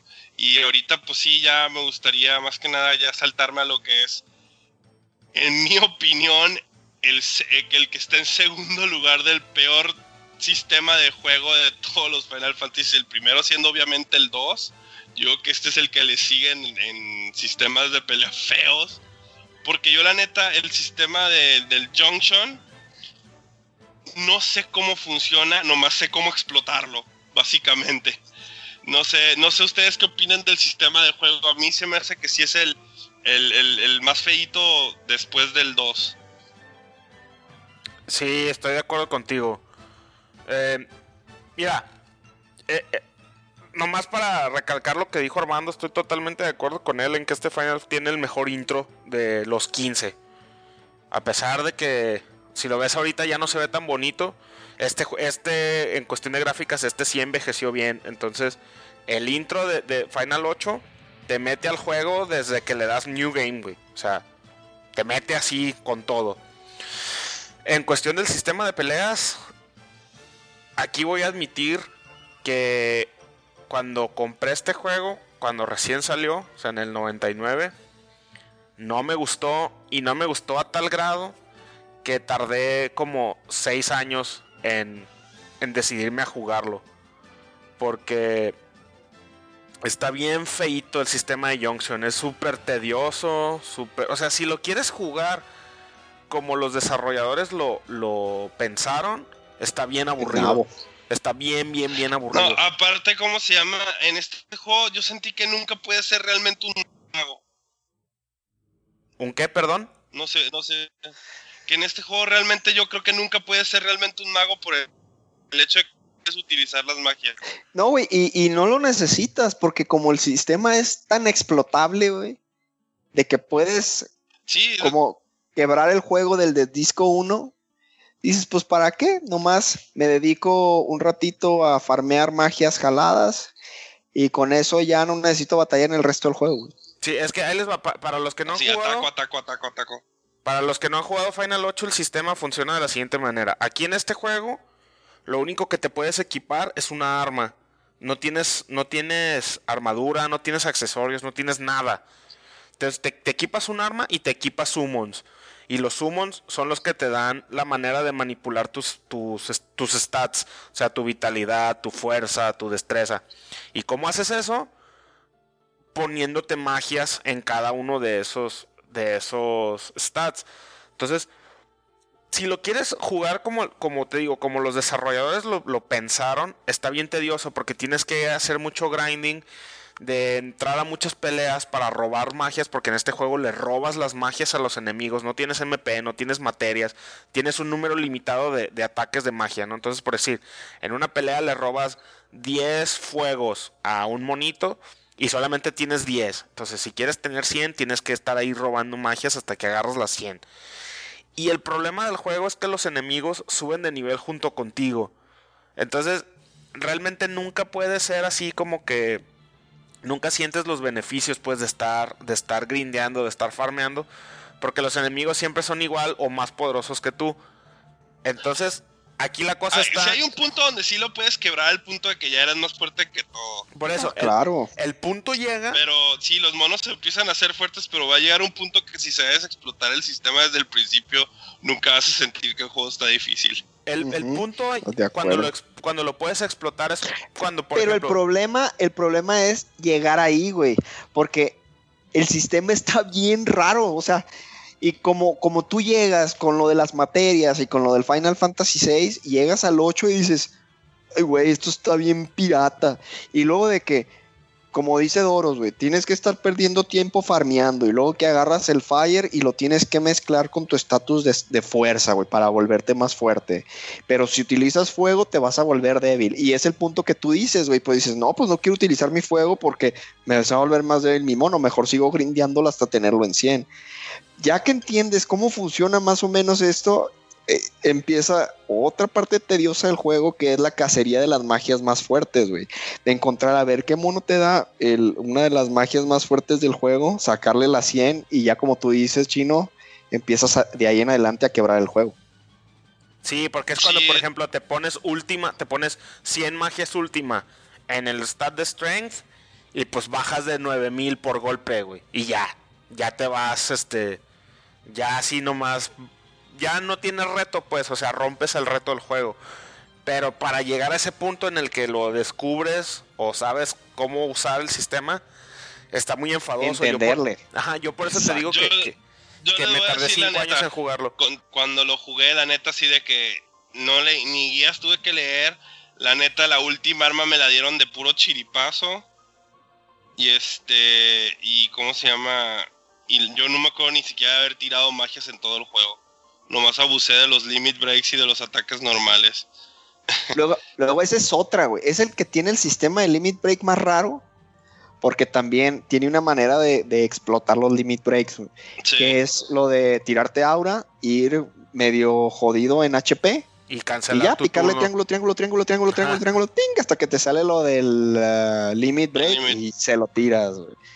Entonces, sí es explotable el, el, el- el sistema de pelea, Sí, verdad. eh, ahí sí como que experimentaron demasiado, no les salió y la neta el juego el sistema de pelea así terminas perdiendo. O sea, el Final Fantasy II está bien feo la manera de progresarlo, pero al menos, o sea, puedes tener un mago y que se sienta como un mago, un healer que se siente un healer, un buffer que se siente un buffer, pero pero aún así el 2 pierde por muchas otras razones. Este, pero sí, el 8, el 8 es lo que sí me gusta. Si algún día se les ocurre hacer un remake, es decir, a la chingada con el sistema de Junction y, y vamos a ver qué podemos hacer con los monos de otra manera.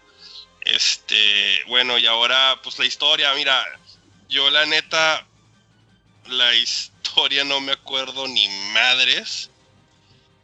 Sí me acuerdo que están, básicamente al principio eres una escuela así de, de mercenarios que hace como pues trabajos especiales de en guerra y luego se meten en un desmadre con una hechicera idea y luego viajan en algún punto al espacio y no me acuerdo ni por qué y luego el final está bien raro así la neta y luego la historia del, de Laguna que es así está Ah, bien raro no. no sé si alguien, si alguien quiere si alguien tiene mejor entendimiento de la historia que yo la tuve porque la neta ni siquiera hice research en, en el aspecto de la historia o aprenderme qué realmente pasó este mm, tiene todo mi permiso en hablar Mira, Ah, Ahí te va, güey. Si quieres, déjame tomar a mí esta parte. Fíjate, le, le hemos tirado mucho a la parte del Junction, pero nomás quiero que quede claro, güey, que yo. Ah, es que Final 7 también es muy bueno, pero para mí, la verdad, el, el Final 8 es uno de mis Final Fantasies favoritos, güey. Y más que nada, volvemos a lo mismo, porque tiene. O sea, la historia sí está bien loca. Y como tú dices, a lo mejor experimentaron con lo de Dea y todo ese cotorreo y lo de la bruja y no sé qué del tiempo, etcétera, güey. Pero en cuestión de escenas en el juego es en el que más me he sentido emocionado o, en el que más sí siento que, que o sea, es, es algo bien loco, ¿no? Se supone de que estos vatos van a una escuela prácticamente que son mercenarios, entonces eso de entrada ya está bien pirata. Pero el juego, yo siento, yo, eh, eh, yo lo que siento es que maneja mucho, muy bien el tempo de que de repente estás como en una parte bien tranquila, con escenarios bien bonitos eh, para su tiempo. Ahorita a lo mejor ya si vemos uno de los escenarios, pues no se nos van a hacer tan padres. Y luego te mete una escena de acción bien, bien original, güey. Luego otra vez, como que hay tranquilidad y una escena de acción bien fregona, güey. Por ejemplo, simplemente desde, de- desde la misión en la que te tienes que meter como en un tren para, y, para tratar de, de- robarte cierta información y rescatar, creo que es ahí esa Rinoa. Y luego le cambian y luego vas a hacer tu prueba de, de set en la que tienes que, que, que invadir o hacer una, una parte como de invasión.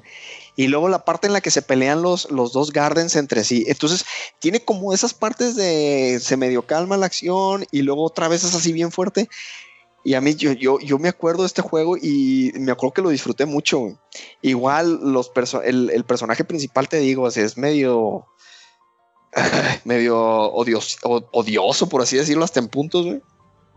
Pero en general, el resto de los personajes sí me acuerdo que, que lo disfruté mucho. sí es como que medio un deck.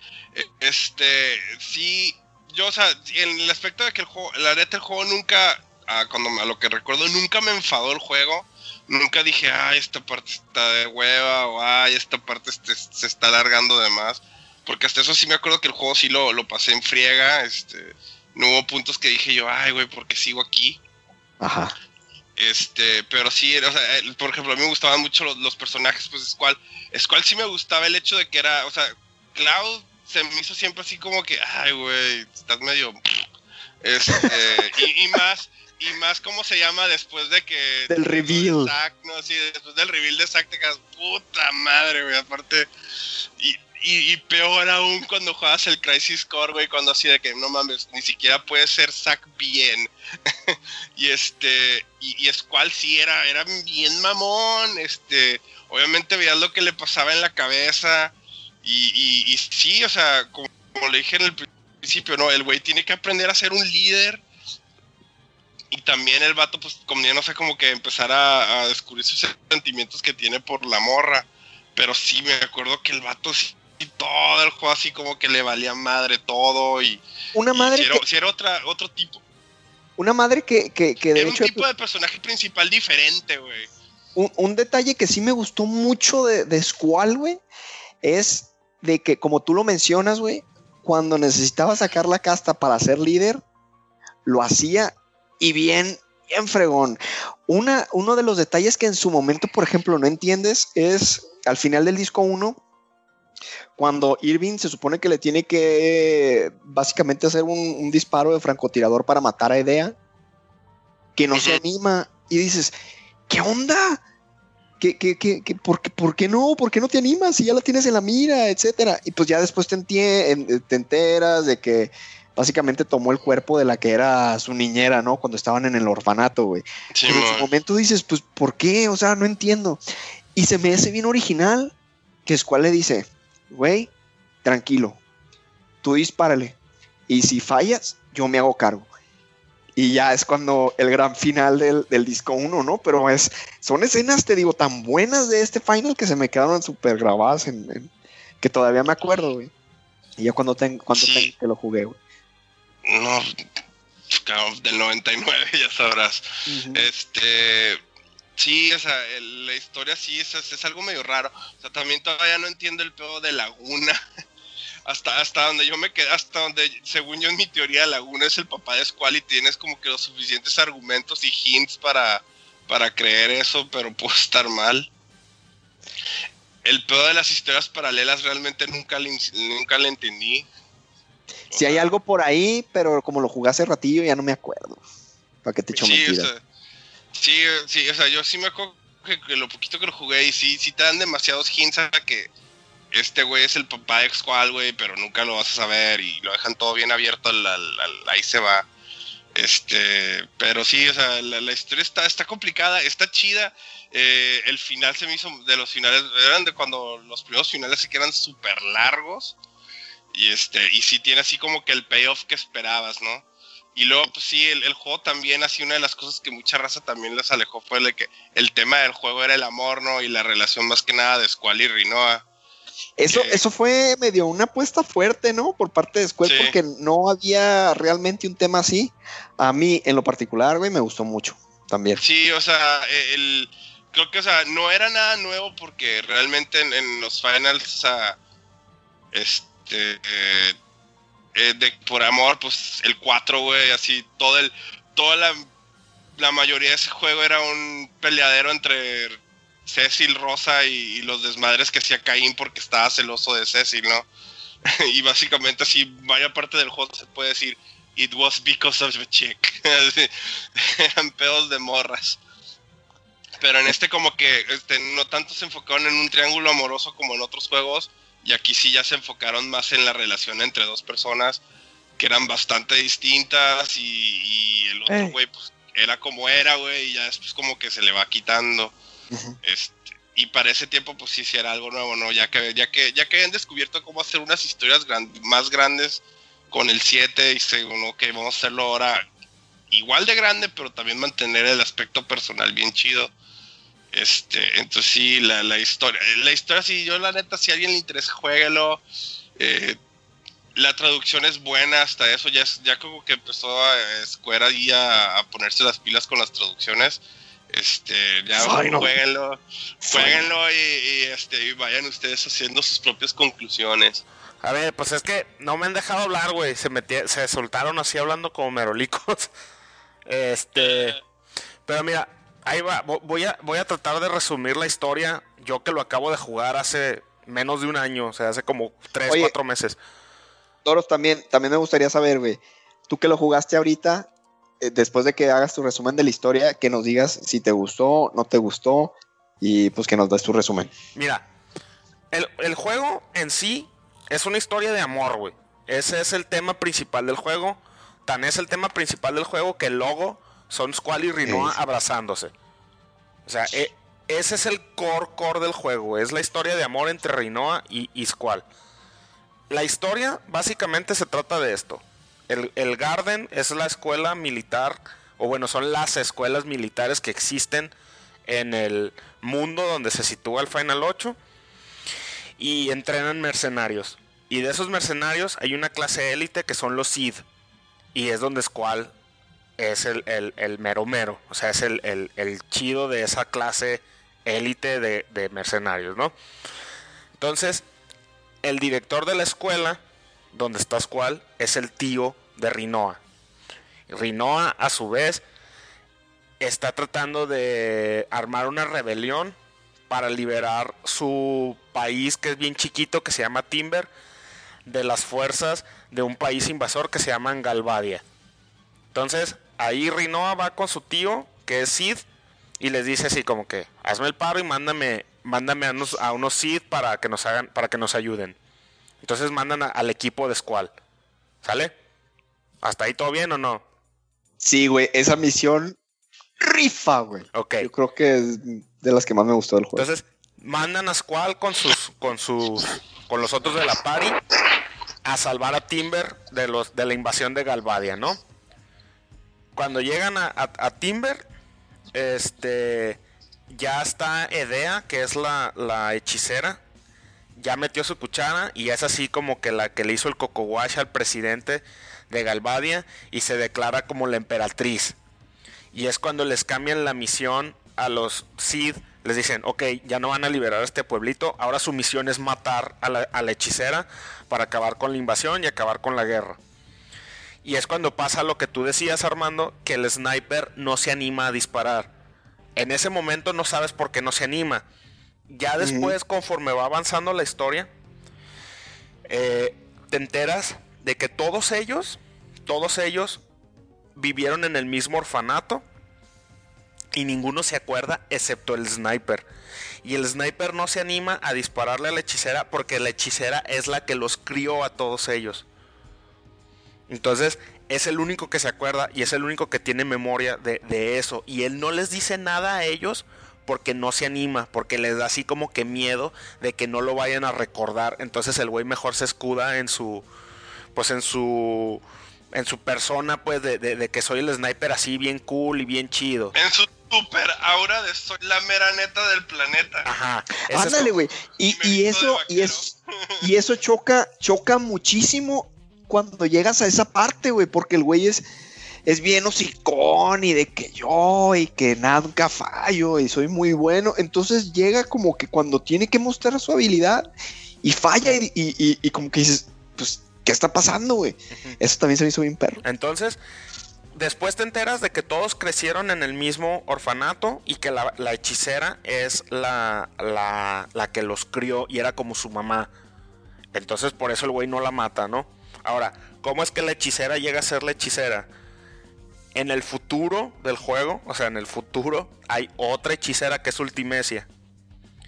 Y que quiere destruir al mundo de la manera más rara que se les pudo ocurrir, que es deteniendo el tiempo en un punto determinado en la época donde viven estos compas. Porque deteniéndolo exactamente así como en un punto muy específico, va a lograr algo que se llama la compresión del tiempo y que a final de cuentas es la compresión del universo. Ya ves que el universo se está expandiendo constantemente. Esta vieja lo que quiere hacer es lo contrario, güey. Contraerlo y explotar toda la chingada because reasons, güey. Porque es la hechicera malota y quiere destruir el mundo. Entonces, ese es así como que... Eh, X. Y entonces la morra del futuro manda al pasado como que su espíritu y posee a Edea, que es la mamá de estos morros. Entonces por eso se vuelve la hechicera. Hasta ahí es esa la, la... Está bien confuso, pero es así como que la manera más sencilla de explicarlo. Por otro lado, chino, lo de Laguna. Laguna, cuando tú juegas con Squall, te vas encontrando durante el juego unas revistas, que son los Timber Maniacs, y que se supone que cuentan la historia de- del mundo donde ellos están. Entonces, esa, revista la crea Laguna en el pasado. O sea, el, el juego tiene mucho que ver con el tiempo. Entonces, en el pasado de donde están situados estos güeyes, Laguna era un soldado que no quería ser soldado, quería ser un editor y quería ser un periódico. Entonces, el güey hace su periódico y crea esa revista y va como que narrando toda la, la historia del mundo donde ellos están. Y al mismo tiempo, en el pasado, tiene una hija, o bueno, tiene como una hija adoptiva que es Elon, y que él no sabe que es una hechicera. Entonces, ya cuando se encuentran todos en, en el presente del, de Squall y sus amigos, o sea, en el presente que es el pasado de Ultimecia y es el futuro de Laguna, es el presente donde están todos. Cuando se juntan todos en ese punto específico del tiempo, que es cuando quieren destruir al mundo, es cuando te das cuenta que la hija adoptiva de, de Laguna es la única que puede detener a Ultimecia de hacer eso. Entonces ahí es donde se conecta Laguna con todos ellos y el juego te da muchos indicios de que es el papá de Squall, pero nunca te lo nunca te lo confirma, Confirma. así al 100%, eso ya tú lo deduces, güey. Entonces, esa es mi mi explicación más eh, lo que yo entendí de la historia ahora que lo jugué. Ahora, ahorita que ya estoy más grande, que he jugado más juegos, que he jugado historias más fumadas, creo que eso me permitió realmente entenderle. Porque la primera vez que lo jugué, no le entendí ni madres. Sin embargo, el juego sí está muy chido, también es de mis Final Fantasy favoritos. Quitando el. Quitando el sistema de Junction. Eh, Este. Como vale- que la historia, como que la historia salva, salva el sistema de pelea, güey. y vale muchísimo la pena que lo jueguen. Vale neta, mucho, sí mucho lo la pena que que lo volver a jueguen. jugar. Pero. Pero, ¿cómo se llama? O no sé si quieras tú decir algo, Doros. No, es eso. Básicamente son tres líneas de tiempo, güey. El futuro donde está Ultimecia, el presente donde están estos güeyes y el pasado donde está Laguna. En un momento ajá, se, pero, el, se pero- juntan pero los el tres. futuro nu- nu- nunca lo juegas, ¿no? El Nomás futuro nunca el lo juegas. pasado y el presente. El futuro solo lo juegas al, Yo- al- al final. Es el último dungeon cuando te, te mandan al futuro, güey, y vas al castillo de Ultimecia, pero realmente nomás es un dungeon, pues. Este. Es eso, güey. Son tres líneas de tiempo que convergen todas en el presente, en el punto cósmico donde la morra quiere explotar al mundo. Es básicamente eso, güey. Pero aún así de fumado como se escucha, en esencia, esencia, el juego es una historia de amor, güey. Del, Sí, de, Rino, este- de y Squall. Yo digo, yo digo que, yo digo que, ¿cómo se llama? Lo que, lo que ese juego lo saca bastante adelante es la historia.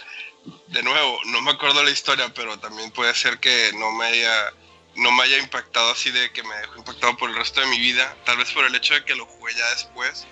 Este, pero sí me acuerdo que, que nunca la historia me aburrió. El juego se me hizo que bien chido, o sea, mientras se movía hacia adelante la cosa. Este, y sí, o sea, llegas a un punto donde sí te llega, llega un punto donde te vale madre ya el sistema de pelea y a lo mejor te estás así como que metiendo en lo que qué va a pasar después, qué va a pasar después.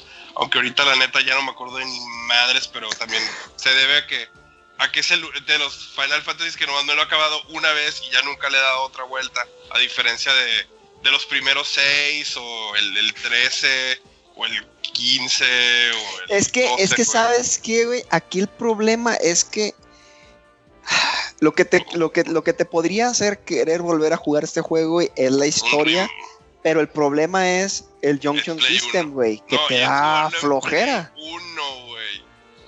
Que ahorita vamos a llegar a, a mi problema con el siguiente juego, pero este también, güey, jugar. O sea, yo jugué el Final 8 porque lo compré en la PCN en el Play 3. Ujú. Entonces ya estaba jugando un juego de Play 1 en el 2009, 2010, güey. Donde todos los juegos cargan, güey, son Blu-ray, se ven bien bonitos, güey. Sí, ya, y, y lo, es lo malo, este, lo que yo digo, estos tres juegos son los Final Fantasy que peor envejecieron de todos. Yo el 8 siento que no tanto, el 7 sí me duele más y el, y el 9 no lo he visto últimamente. No, pero en el aspecto de, de las, las, gráficas sí se, sí, sí se siente. Y aparte los loading times, güey, son insufribles. Y más sabes, el 9. ¿Sabes qué pega más? La, la nostalgia. Porque como que tú te acuerdas más que el juego se veía bien perrón. Y lo ves. Y ay, güey, está bien feito. No, digo, el, el, el, el 8, o sea, los, estos juegos, el hecho de que los fondos son imágenes fijas les ayuda. A Ajá. diferencia de otros juegos de Play 1, les hace un parote. Ajá. Más que nada son los loading times, güey, los que ya te ponen así como que vete a la chingada, cabrón.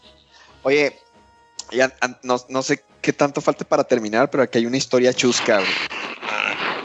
Cuando yo recién jugué el juego y lo jugué antes que Doros, yo me acuerdo, me acuerdo, que le vendía a Doros y, y lo sigo aceptando, güey. Que a mí me conmovió muchísimo la escena del espacio, güey. Entonces llego con Doros y le digo, no, no manches, güey, es que vas a ver la escena del espacio y vas a chillar, güey. Y la ve Doros, güey, y le valió totalmente madre, güey, así sin corazón. Pero creo que ya, ya hace un poco, o ya te, ya te conmovió un poco más en esta segunda vuelta, ¿no, Doros? O, o igual, güey, X, la, no, la escena del espacio. Es que, es que, es que la neta, Armando, la primera vez la primera vez no le entendía la historia del juego, güey. Entonces, no, no. O sea, a pesar de que, de que me, me enganchó y lo que tú quieras, no le iba siguiendo el hilo porque está, sí está confusa la historia, pues. Ajá. Y entonces cuando llegué a esa parte del espacio, yo me esperaba así como que algo que wow, pero, o sea, perdí el punto de, de, de la escena, güey. Ahora que lo volví a jugar, te digo, ya más grande, güey, ya así como que con más criterio, ya. Ahora sí que más leído y escribido, güey. Ya cuando llegó a esa parte del espacio, ya entendí el punto de la, de la escena, güey. Entonces dije, ah, con razón este güey le gustó tanto, güey. Porque es una escena, eh, es un momento muy eh, emotivo y un momento muy eh, importante en, en, en, la relación entre Squall y Rinoa, güey. Es así como que el punto cumbre de su relación. Pero pues te digo, la primera vez, la primera vez lo, lo me perdí, güey. O sea, me perdí, no, no entendía las motivaciones de Squall de que por qué chingados fue al espacio, güey. Si, si eso qué. Pero ahora que ya lo jugué otra vez dije, ah, no, pues sí, güey, sí es cierto. O sea, es la, la escena clave del juego, es esa, de hecho, güey. Y sí, es la, el punto de inflexión de, de este de, de Squall, güey. Cuando Squall realmente dices, se convierte en lo que todo mundo espera de él. Este, no, y, está, sí, y sí está bien eh, chida. La historia güey. siempre hace algo de tema de debate y, y la verdad, o sea, ya aquí ahora, aquí ahora sí que qué versión jugar. Mira, el Final Fantasy VIII igual, solo existen dos versiones. Este, este es de los finales que también tiene, no tiene tantas versiones. Es, creo que es el que tiene menos. Este, y, y salvo los nuevos. Este, aquí hay dos maneras de jugarlo. Una, la versión de PC, que regresamos a lo mismo, evítenla a toda costa, las versiones de PC. Y este, aunque sí está mejorcita, pero evítala. La mejor versión igual sigue siendo jugar la versión original o tener un PlayStation 3 Vita o PSP y comprar la versión de PlayStation 1. Este, es, la que yo hice, no hay otra, no hay versión de computadora de este, no está en Steam, no está en nada este, este sí se tienen que a, aguantar con lo que es. Y pues como últimos pensamientos, este, no sé, algo que quieran decir, este, yo de mi parte, este, cálenlo, o sea, si les gustan los Final Fantasy, si lo tienes que, si tienes que jugarlo, la neta no se les sufre tanto. No es un final donde vas a sufrir o vas a tener que estar haciendo cosas repetitivas. Entonces, con todo y de que es de PlayStation 1, te, te puede ir rápido el juego. No sé ustedes, este. Armando Luis. Yo, yo igual recomiendo que lo jueguen.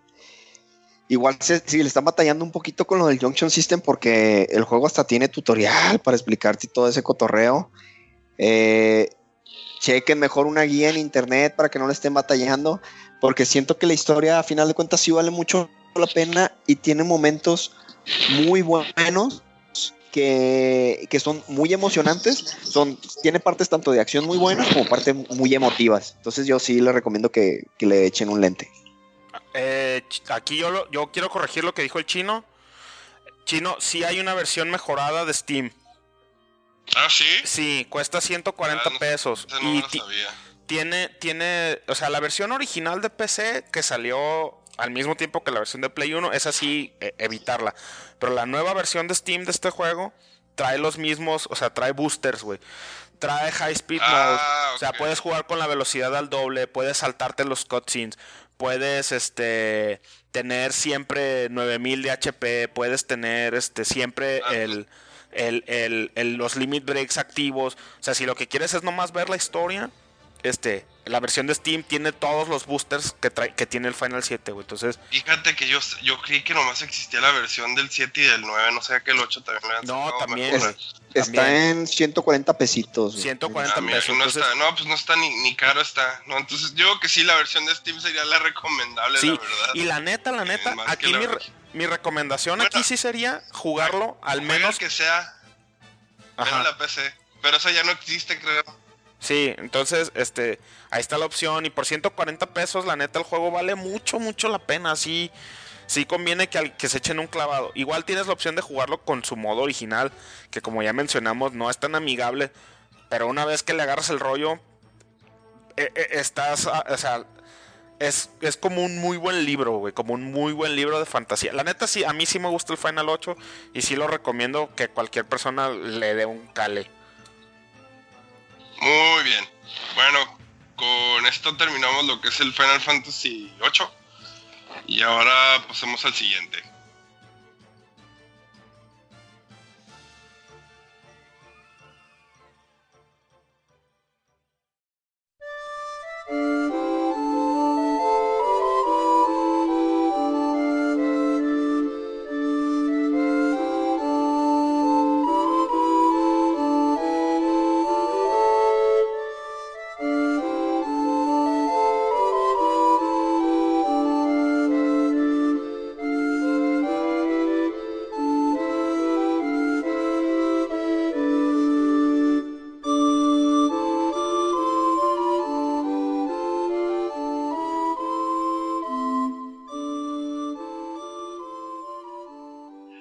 Final Fantasy 9.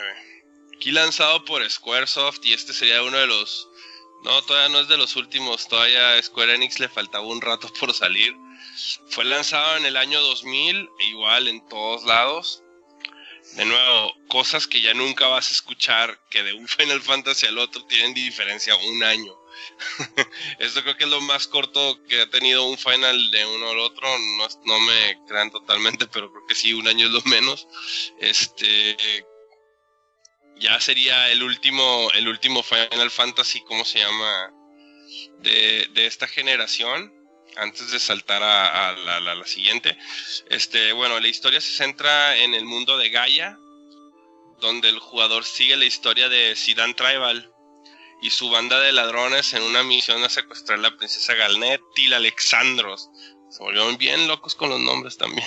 Princesa del reino de Alexandria, donde, donde ellos, este, el grupo de los personajes, este, se enfrenta a la reina de dicho reino, este, para solo luego descubrir que hay alguien detrás del todo y la historia de un giro drástico revelando más sobre el, el mundo y el principal personal, ya como lo han escuchado en los otros dos anteriores, de repente te das cuenta que el mundo es súper pequeño y el principal tiene algo que ver bien cabrón. Y del antagonista Kuya, que también... ¡Uya! El peor villano de muchos. Sí, güey. Eh, este, ya como les dije, este, este sí empezaron a desarrollarlo en cuanto estaban terminando el 8. O sea, este sí como que, como si fueran las películas de Star Wars y Marvel, así dijeron, ya sabemos que va a ser lana, empiecen a hacerlo. Ya ni siquiera se esperaban a que saliera. O sea, el, otro, el otro lo estaban traduciendo. Este ya en- salía casi casi el despuesito de que, de que ya cuando estaban a punto de terminar uno empezaban con el otro. Este, obviamente aquí en esta ocasión, este, después de los experimentos que hicieron en los dos juegos anteriores, este, quisieron así como que regresar a la esencia de un Final Fantasy, este, dejando pues atrás básicamente la estética moderna y este, y regresándose a algo más este medieval, tirándole un poquito steampunk como siempre ha sido, este, más que nada así como que haciéndolo quería que este juego como que fuera una reflexión de todo lo que se había hecho antes, ¿no? Iba a agarrar un poquito de todo. Pero más que nada basándose en, los, en los, ¿cómo se llama? En los, en los clásicos. El creador de Final Fantasy dice que este es su Final Fantasy favorito y que él, para él Final Fantasy IX es, eh, era en, bueno, en ese momento se supone que era la imagen ideal de lo que él creía que un Final Fantasy debía de ser. Este, obviamente porque se basa mucho en lo, en lo que son los en los primeros, más que en los primeros seis, ¿no? Que es era una estética muy parecida a los primeros seis. Ya el, Final Fantasy VI se hizo un poquito más steampunk, pero, pero los primeros cinco básicamente eran igualitos, ¿no? Medieval con, con poquito steampunk, en el 6 ya le, le, agregaron un poquito más. Obviamente el 7 ya se fue por un aspecto moderno y el 8 pues ni se diga. Este y pues ahorita sí les voy a hacer confesión de que ahora sí con experiencias del juego, este es el único Final Fantasy que no me ha acabado. Este, voy a la mitad, o ni sé si voy a la mitad, creo que nomás terminé el primer disco de ¿cuántos son? ¿Como tres o cuatro? Son cuatro. Son cuatro, nomás acabé el primer CD. Este, ahorita ya más adelante les voy a contar por qué nomás terminé el primer CD. Y este, entonces en este caso a ti Armando y Doros, este, bueno, ahora le toca a Armando de nuevo. Este, si me quieres contar las primeras experiencias con este juego, que yo recuerdo estar ahí el día que te llegó, este, que fue, que, no me acuerdo quién te lo llevó, pero yo estaba ahí en tu casa cuando lo pusiste por primera vez. Y pues igual, no todos bien emocionados por ver este Final Fantasy, pero por favor, adelante tú que lo jugaste en ese momento. Fíjate, para, yo, yo le batallé un poquito con este Final, porque, o sea, sí entendía lo de que querían hacerlo un poquito más retro, pero con el, con el que ya traíamos del, Final Fantasy VII y del Final Fantasy VIII, a mí la, dirección de arte que utilizaron para los personajes en esto se me hizo, o sea, fuera de Vivi, que es el único personaje que creo que, me gusta el, el diseño, y porque es un diseño clásico y aprobado, todos los demás, los diseños de personaje no me, no me, no me terminaron de gustar, güey. O sea, se me hacían así. Si dan, el diseño de personaje no me gustó. Eh, el, el, intro, después de Liberi Fatali del, del, Final Fantasy VIII, nada que ver, o sea, muy. Estaba muy, light, ¿no? Y muy light y muy X. Muy tranquilo, muy X, güey. Después de venir de algo tan, tan pomposo como era el Final Fantasy VIII eh, se vieron un poquito más tibios en el intro. Entonces para mí, o sea, de entrada sí fue así de, uy, ¿qué están haciendo aquí? Pero eh, eso fue mi, mi, primera impresión con el Final 9, ¿no? ¿Tú, Doros? Yo Final 9 eh, también, también, este, sí me gusta y sí le tengo, sí le tengo aprecio, pero igual, al ser mi tercer Final Fantasy que jugué, ever, viniendo del 7 y del 8, fue un, un shift en tono y en storytelling muy cabrón. Entonces, este sí es así, pues, este es medieval, fantasía medieval tradicional, güey. Tradicional en todos los aspectos. Y luego, por ejemplo, yo, yo que nunca había jugado ni del 1 al 6, a estas alturas todavía no habías ni jugado los primeros, güey. Ajá. Yo nunca había jugado más que el 7 y el 8. Nunca había jugado el 1 al 6. Todas las referencias que este juego hace a esos juegos. Porque este juego, eh, yo creo que este juego chino es, eh, eh, es como el 15 de, su tiempo, güey. o sea, Ándale. sin, sin, referencias a los. Con muchas referencias a todo lo previo en la saga. Entonces, este final agarra eh, el, sistema de, cuatro, de cuatro monos en la party de, los primeros Final. Agarra las clases, las clases tradicionales: Black Mage, White Mage, Thief, Knight, Dragoon, todas. Eh, los summons regresan en una a una a un este como un spotlight dentro de la historia, como en el 6. de repente hay chistes y cosas así que hacen referencia a los juegos anteriores que pues no los entiendes a menos que los, que los hayas jugado. Y sí entiendo Ah. por, por qué Sakaguchi dice que este es su Final Fantasy favorito, güey. Antes de este, él decía que su Final favorito era el 5. Y compara el 5 con el 9 y son muy similares en, Sí. en presentación, o sea, en, en- en los, en la paleta. Eso sí, Ajá. los tres juegos de PlayStation 1, este Final Fantasy tiene el mejor sistema de juego. Sí, sí, definitivamente. Pero por, Sí. por, por mucho. Así se lo lle- Y aparte se lleva muchos de los otros. De los anteriores también. Sí. Este, creo que el único que no le llegaría fuera. No, y no mentira, sí, sí. Se me hace que sí es el más chido. Sí, eh, es el sistema más chido de todos. este, el sistema de este final es bien light en el sentido de que regresas a tener arma, armadura, casco, o sea, todo el equipamiento de un héroe tradicional. Para ganar habilidades, este, tienes cristales, que esa es otra cosa, regresa el tema de los cristales a la franquicia. Este, Ah, sí. yo no sabía ni siquiera que Final Fantasy giraba alrededor de los cristales, güey. Entonces digo, muchas cosas las perdí en su momento. Este Final yo le he dado dos vueltas. La primera cuando recién salió y después un par de años después ya que había jugado todos los viejos y entonces lo aprecié mucho más. El juego no es para nada malo, pero sí era, sí era un cambio muy radical, pues como dije al principio. Aquí lo que me gusta mucho de Final Fantasy IX es que el tema, así, de, así como el juego se ve de bonito y bonitos chibi y muy colorido y muy todo así como Es que... dark, el, el tema está súper, súper, súper oscuro, güey. O sea... eh, Denso hasta su puta Ajá, madre. vi- vi- vienen de, de- de un Final Fantasy que ya dijimos que el tema principal era una historia de amor y ahora te ponen un Final Fantasy donde el tema principal es el significado de la vida y la muerte y lo lo, lo personifican sobre todo en el en, en Vivi en Vivi que que, Sí. que que es o sea su, su este juego cada personaje tiene como que un slogan que si dejas, o sea, si, si pones el juego y no le picas a ningún botón y dejas que corra como el loop, el loop del intro del juego, este, te ponen así como que imágenes de los personajes con una frase que los identifica. Entonces, por ejemplo, si Dan dice así de que no necesitas ninguna razón para ayudar a alguien, este, eh, este, Steiner, que es el Knight, dice algo así como que el honor es lo más importante. La verdad no recuerdo qué dice, pero algo así. Pero la de Vivi, güey, es así de que, ¿por qué vivimos? A lo mejor no necesitamos una razón para vivir. Está así como que, ay, güey. Digo, o sea, aparte, su nombre lo dice todo, ¿no? Ujú. El Vive de vida. Ajá, e- Este- entonces el, el, el, el, siste- el tema del juego está bien, bien, bien denso, güey. Y ya en, en- en lo que es gameplay en sí, la verdad está muy divertido, güey. O sea, sí, sí, Sí, o está sea- así como que... El sistema es como el 4, que cada mono tiene su trabajo predeterminado. El sistema de progresión de habilidades está basado en el, en el Tactics, que eso es muy bueno.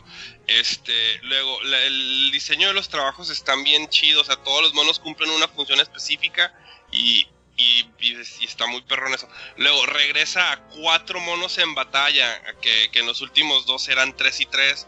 Ahora regresa a 4 como era antes, o sea, salvo el 5, que, salvo, el 4 que eran 5 monos, pero o sea, ya los eh, controlas a 4 monos distintos y hacía como que te da más variedad y, y puedes combinar muchas cosas.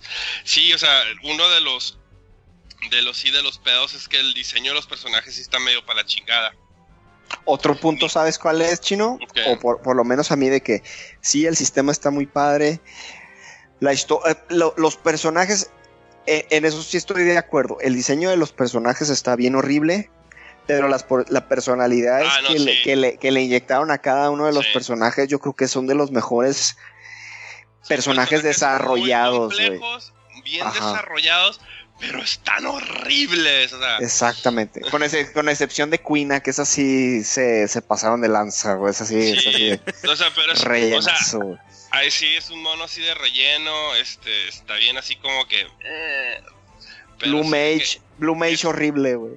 Steiner parece el hombre de ojalá, es Ay, parece cabrón, un vato sí, haciendo güey. cosplay del hombre de ojalata de Alicia en el País de las Maravillas. Este, neta, ponte a pensarlo, güey. Parece un vato, güey, que está haciendo cosplay del hombro jalata, güey. Del mago de Oz, ¿cuál de Alicia en el País de las Maravillas? Este, Zidane, güey, es un pinche changuito, güey, con corte de pelo de librito, güey. Y un traje horrible, güey, también. Sí. Pero tiene una, per- pero el personaje en sí está bien chido. Rifa, güey. Este, Zidane sí, rifa, güey. mujeriego, aventurero, o sea, este, Y que no te va a dejar abajo, güey. no te va a dejar abajo y así está. Está bien chido el personaje del mono, es que tiene un, ten- los monos sufren de diseños horribles. No todos los Ah, monos están diseñados horribles. A mí, en mi persona, en mi, de los personajes que son bien chingón. Uno es Vivi, obviamente. Ah, Vivi. Amaranth está, eh, Amaran está, está, está la bien, paladina pero, se me hace pero pues está bien X, güey. sí. Eh, Beatrix, ¿sí no se llama Beatrix? Beatrix. Beatrix. sí, Que es una La- la lástima que no sea de tu party, güey. Sí, güey, así, el personaje secundario, su diseño está bien perrón. güey, Simón. desde que me quedé- Sí. Yo, Chale. y, y Freya está eh, ahí medio pasa, güey. La- las ratas voladoras, güey. La rata, la rata dragón.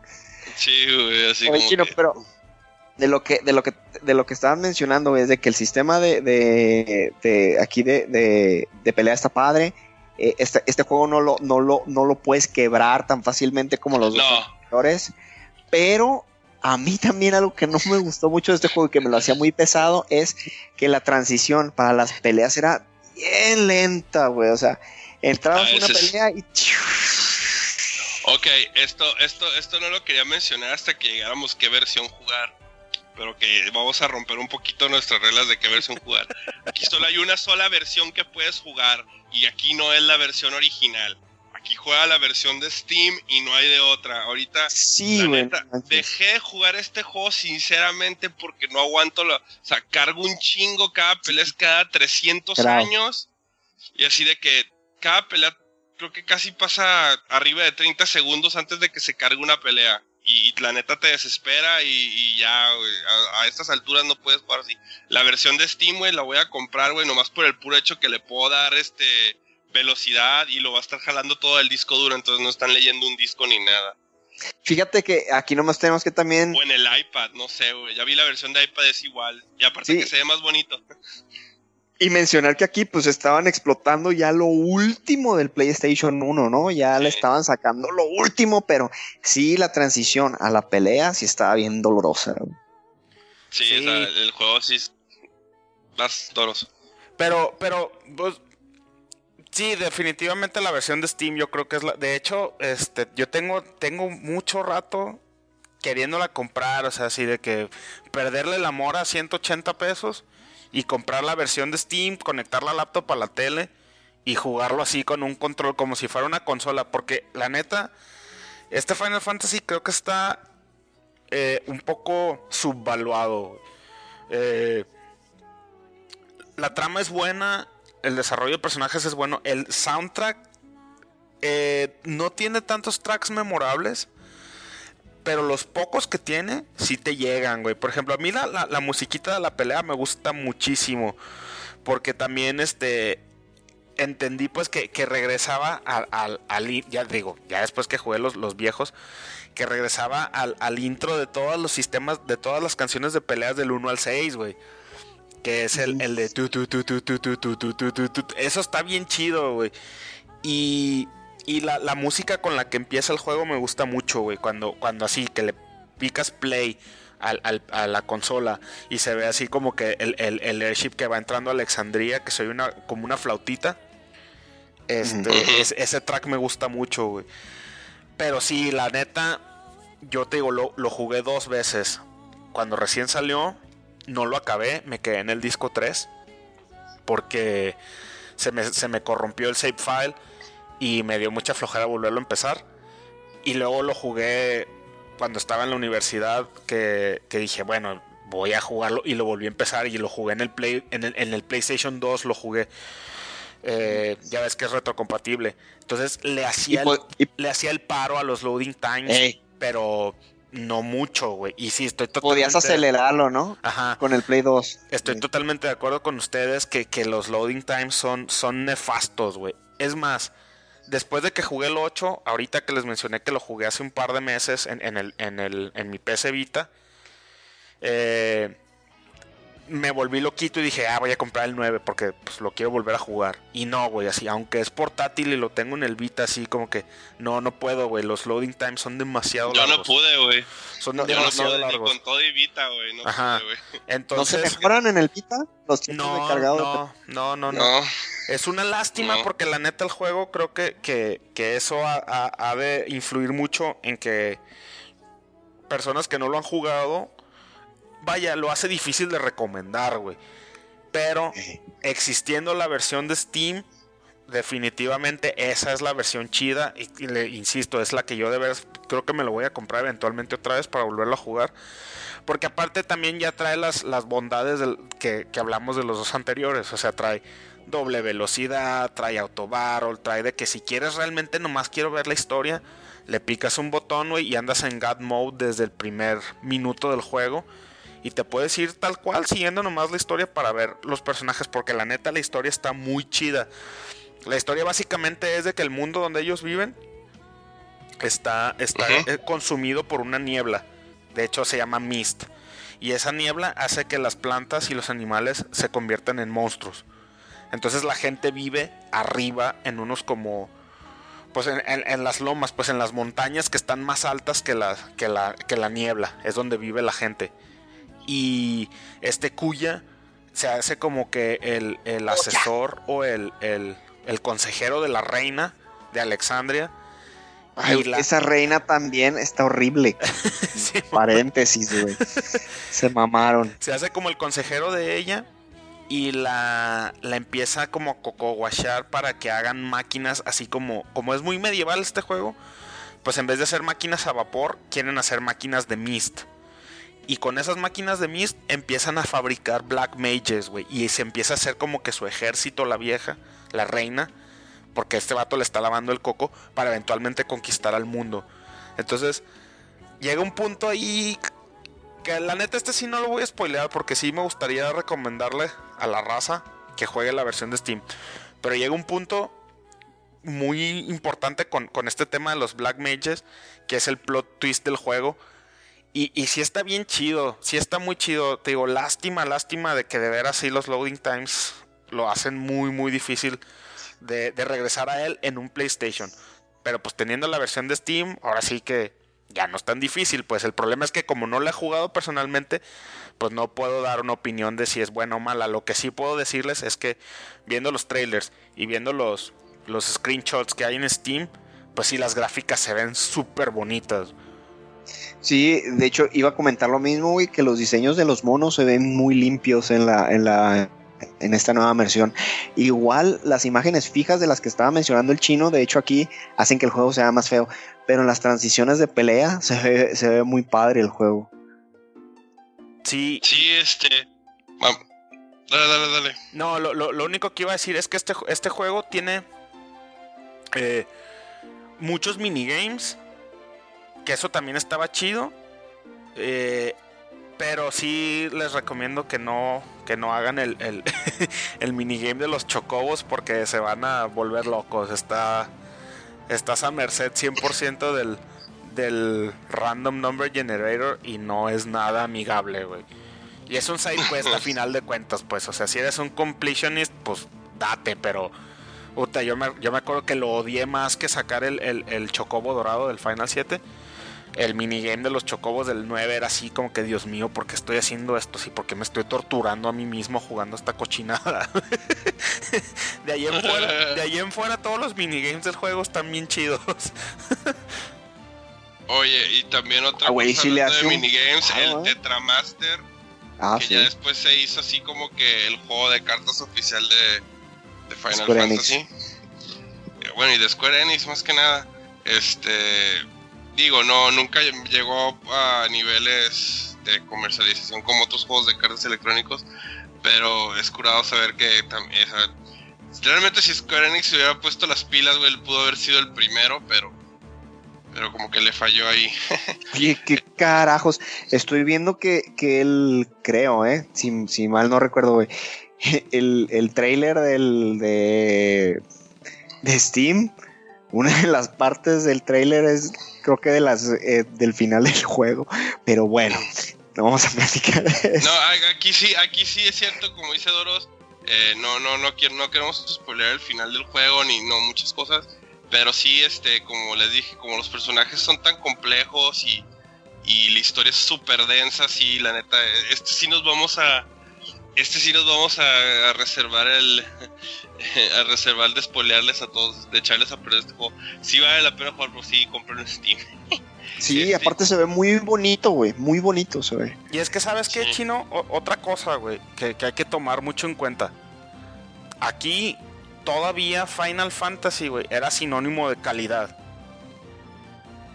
Entonces, Sí, sí, sí. Por, por muy malo, entre comillas, que, que sea en cuestión de loading times y de eso, realmente el juego es un juego de mucha calidad, güey. De, No, de- pues esa, el, el- el- como dijimos, ¿no? El error, el pedo de los loading times es porque la verdad está Square, Square Enix o Squaresoft, como lo quieras ver en ese tiempo, este, le estaba sacando todo el jugo que podía al PlayStation 9.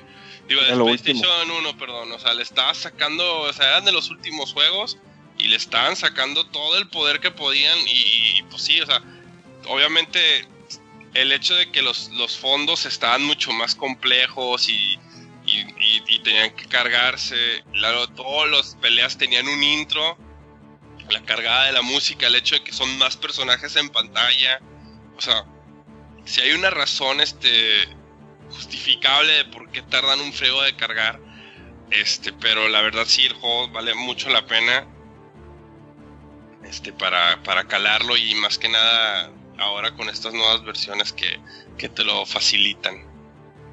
sí, Es, Y, y sabes que aquí está chido que, que este juego, pues, este, que no tenga secuela, no tenga nada, ah, sí. porque Este es- este juego es así, no o sea, de principio a fin uno está como que self-contained, güey, no necesita nada Ah, más. no, no, no, no es, es. Como debieron de haberse quedado como el 13, güey. Sí. No, y haberse- también- Mejor dicho, así debió quedarse el 13. Ujú. Así, llegaste a tu final, se resolvió todo, este, todo, todas las cosas que tuvieron que pasar, pasaron, todo, te dieron este, claridad y, y de todo lo que le pasa a todos los personajes. Ya, ahí párale. No, Pero mira- y, ajá, y tiene uno de los, de los, yo creo que de los, de los finales más largos de los Final Fantasies, güey, y de los, y de los mejorcitos, porque como dicen, cierra todo, es muy emotivo también y está bien padre. Sí, este, bueno, y también el hecho de que este final también así como que lo, lo, como que no lo pelan mucho también porque era, ya, ya para este tiempo ya otras manos se habían metido en Final Fantasy y los, y los, y el creador original pues ya era así como que su último jalón y ya de ahí este, el juego tomó otras, o ya otros líderes y, todo ese pedo. No sé cómo lo ven ustedes. Sí, no. Sí, sí, totalmente de acuerdo. Este. Te digo, es difícil regresar a Final 9, pero. No por eso quiere decir que sea malo. De hecho, este. Sí le diría a la raza. Este, jueguenlo. Por lo menos, no sé, vean un, un, un resumen en YouTube si les llama la atención. Pero. Pero sí, fíjate que yo, yo creo que yo, yo personalmente sí me voy a animar a. El Regino, el Re me va a escuchar y se va a ir para atrás porque dice que pierdo tiempo jugando juegos que ya jugué. Pero sí se me antoja mucho jugarlo en, Steam, güey. Solo porque la neta me gustaría poderlo volver a apreciar. A lo mejor me pasa igual que con el 8, que, que lo juego de más grande, le entiendo más a la historia y puedo apreciar más como que los... eh, pues el trasfondo de las motivaciones de los personajes, ¿no? Sí. No, no, no tanto lo flashiness y los summons que se veían bien chidos, ¿no? O sea, como que realmente las motivaciones. Y como, como dije al principio, como este es uno de los Final Fantasies más dark, ahora sí que más darks, estaría chido pues poderlo apreciar de una manera más amigable. Fíjate que, que a mí también, este yo creo que es el final que más me interesa volverlo a jugar, porque es el, del, el de- del, del que menos me acuerdo de los detalles de la historia, güey. Y ya habiendo jugado, pues ahora sí que muchos más Final Fantasies, ver esos detallitos que a lo mejor se nos podrían haber ido en la primera en la primera vuelta por el, por el hecho de que lo quieres acabar y nomás quieres ver qué pasa con la historia. Y como dice Doros, entender a lo mejor un poquito más el trasfondo de la historia. Sí, o más que nada entender las motivaciones de los villanos, ¿no? Tanto, Más, bueno, más que nada los dos villanos principales, más que la reina, ¿no? Aunque dije en la introducción que la reina es una de las malas. Este, ¡Cuya! ma- Más que nada con Cuya, ándale, a ver qué onda con Cuya. Y, y también igual, ¿no? Que tiene una relación con Zidane, este, no, no tan parecida como Claudio y Sephiroth, pero por ahí hay, hay, hay pedos. este, no sé, alguna, alguna, este, algo para cerrar sobre este juego. Pues no, nada, creo que. Que. Pues chequenlo. Mi recomendación sería. Chequenlo. De veras, o sea, aquí todavía Squaresoft no se volvía loco. Todavía era su. su su minita de oro Final Fantasy no sacaban cualquier cosa, o sea, no le ponían el nombre Final Fantasy a cualquier cosa que se les atravesara. Entonces, apare- a lo mejor alguno de los que nos escuchan piensa que no nos gusta, pero no, la verdad es que sí nos gusta, solamente que de- No hay una versión de, chida de que todos jugar. los, y de todos los Final Fantasies que hemos hablado en esta retrospectiva, yo considero que este en particular no merece ser spoileado porque, como menciono, es como que uno de los más eh, subvaluados de la franquicia. Entonces, estoy seguro que este es el que la gran mayoría de las personas no ha jugado de los Final Fantasies modernos. Entonces, en aras de no spoileárselos, pues nos obviamos mucho de la trama, pues, pero de que vale la pena, vale la pena. Sí, la verdad yo opino exactamente lo mismo. Este, y yo lo, yo lo, de todos modos, ah, yo les puedo decir, ah, hagan esto, hagan esto. Yo lo pienso hacer también lo mismo porque uno no me lo he acabado. Digo, vi el final, lo vi cuando se lo acabó la primera vez el Armando, pero hace chingo mil años. Pero la neta no me acuerdo de nada de la historia. Y todo lo voy a disfrutar de nuevo como si nada. Este. Y tú, Armando, no sé, al- algún nota final o algo. Sí, que a lo mejor no se dejen llevar mucho por, por la presentación inicial del juego.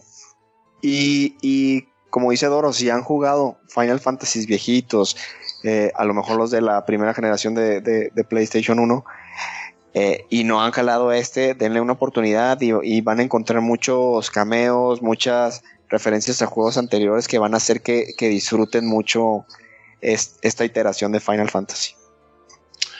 Bueno, este, bueno, ya con eso terminaríamos este de hablar de Final Fantasy IX y con esto también damos fin a nuestro tercer episodio de esta retrospectiva de Final Fantasy. Este, como siempre quiero agradecerles a mis amigos casters, este Armando y Luis, muchas gracias por ayudarme en este tercer episodio.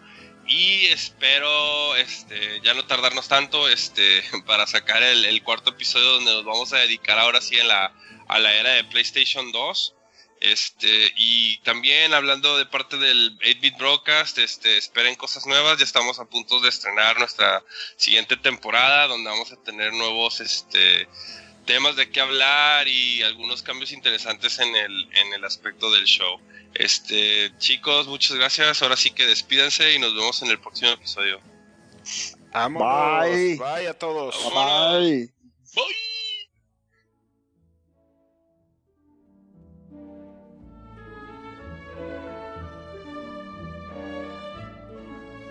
En la siguiente entrega,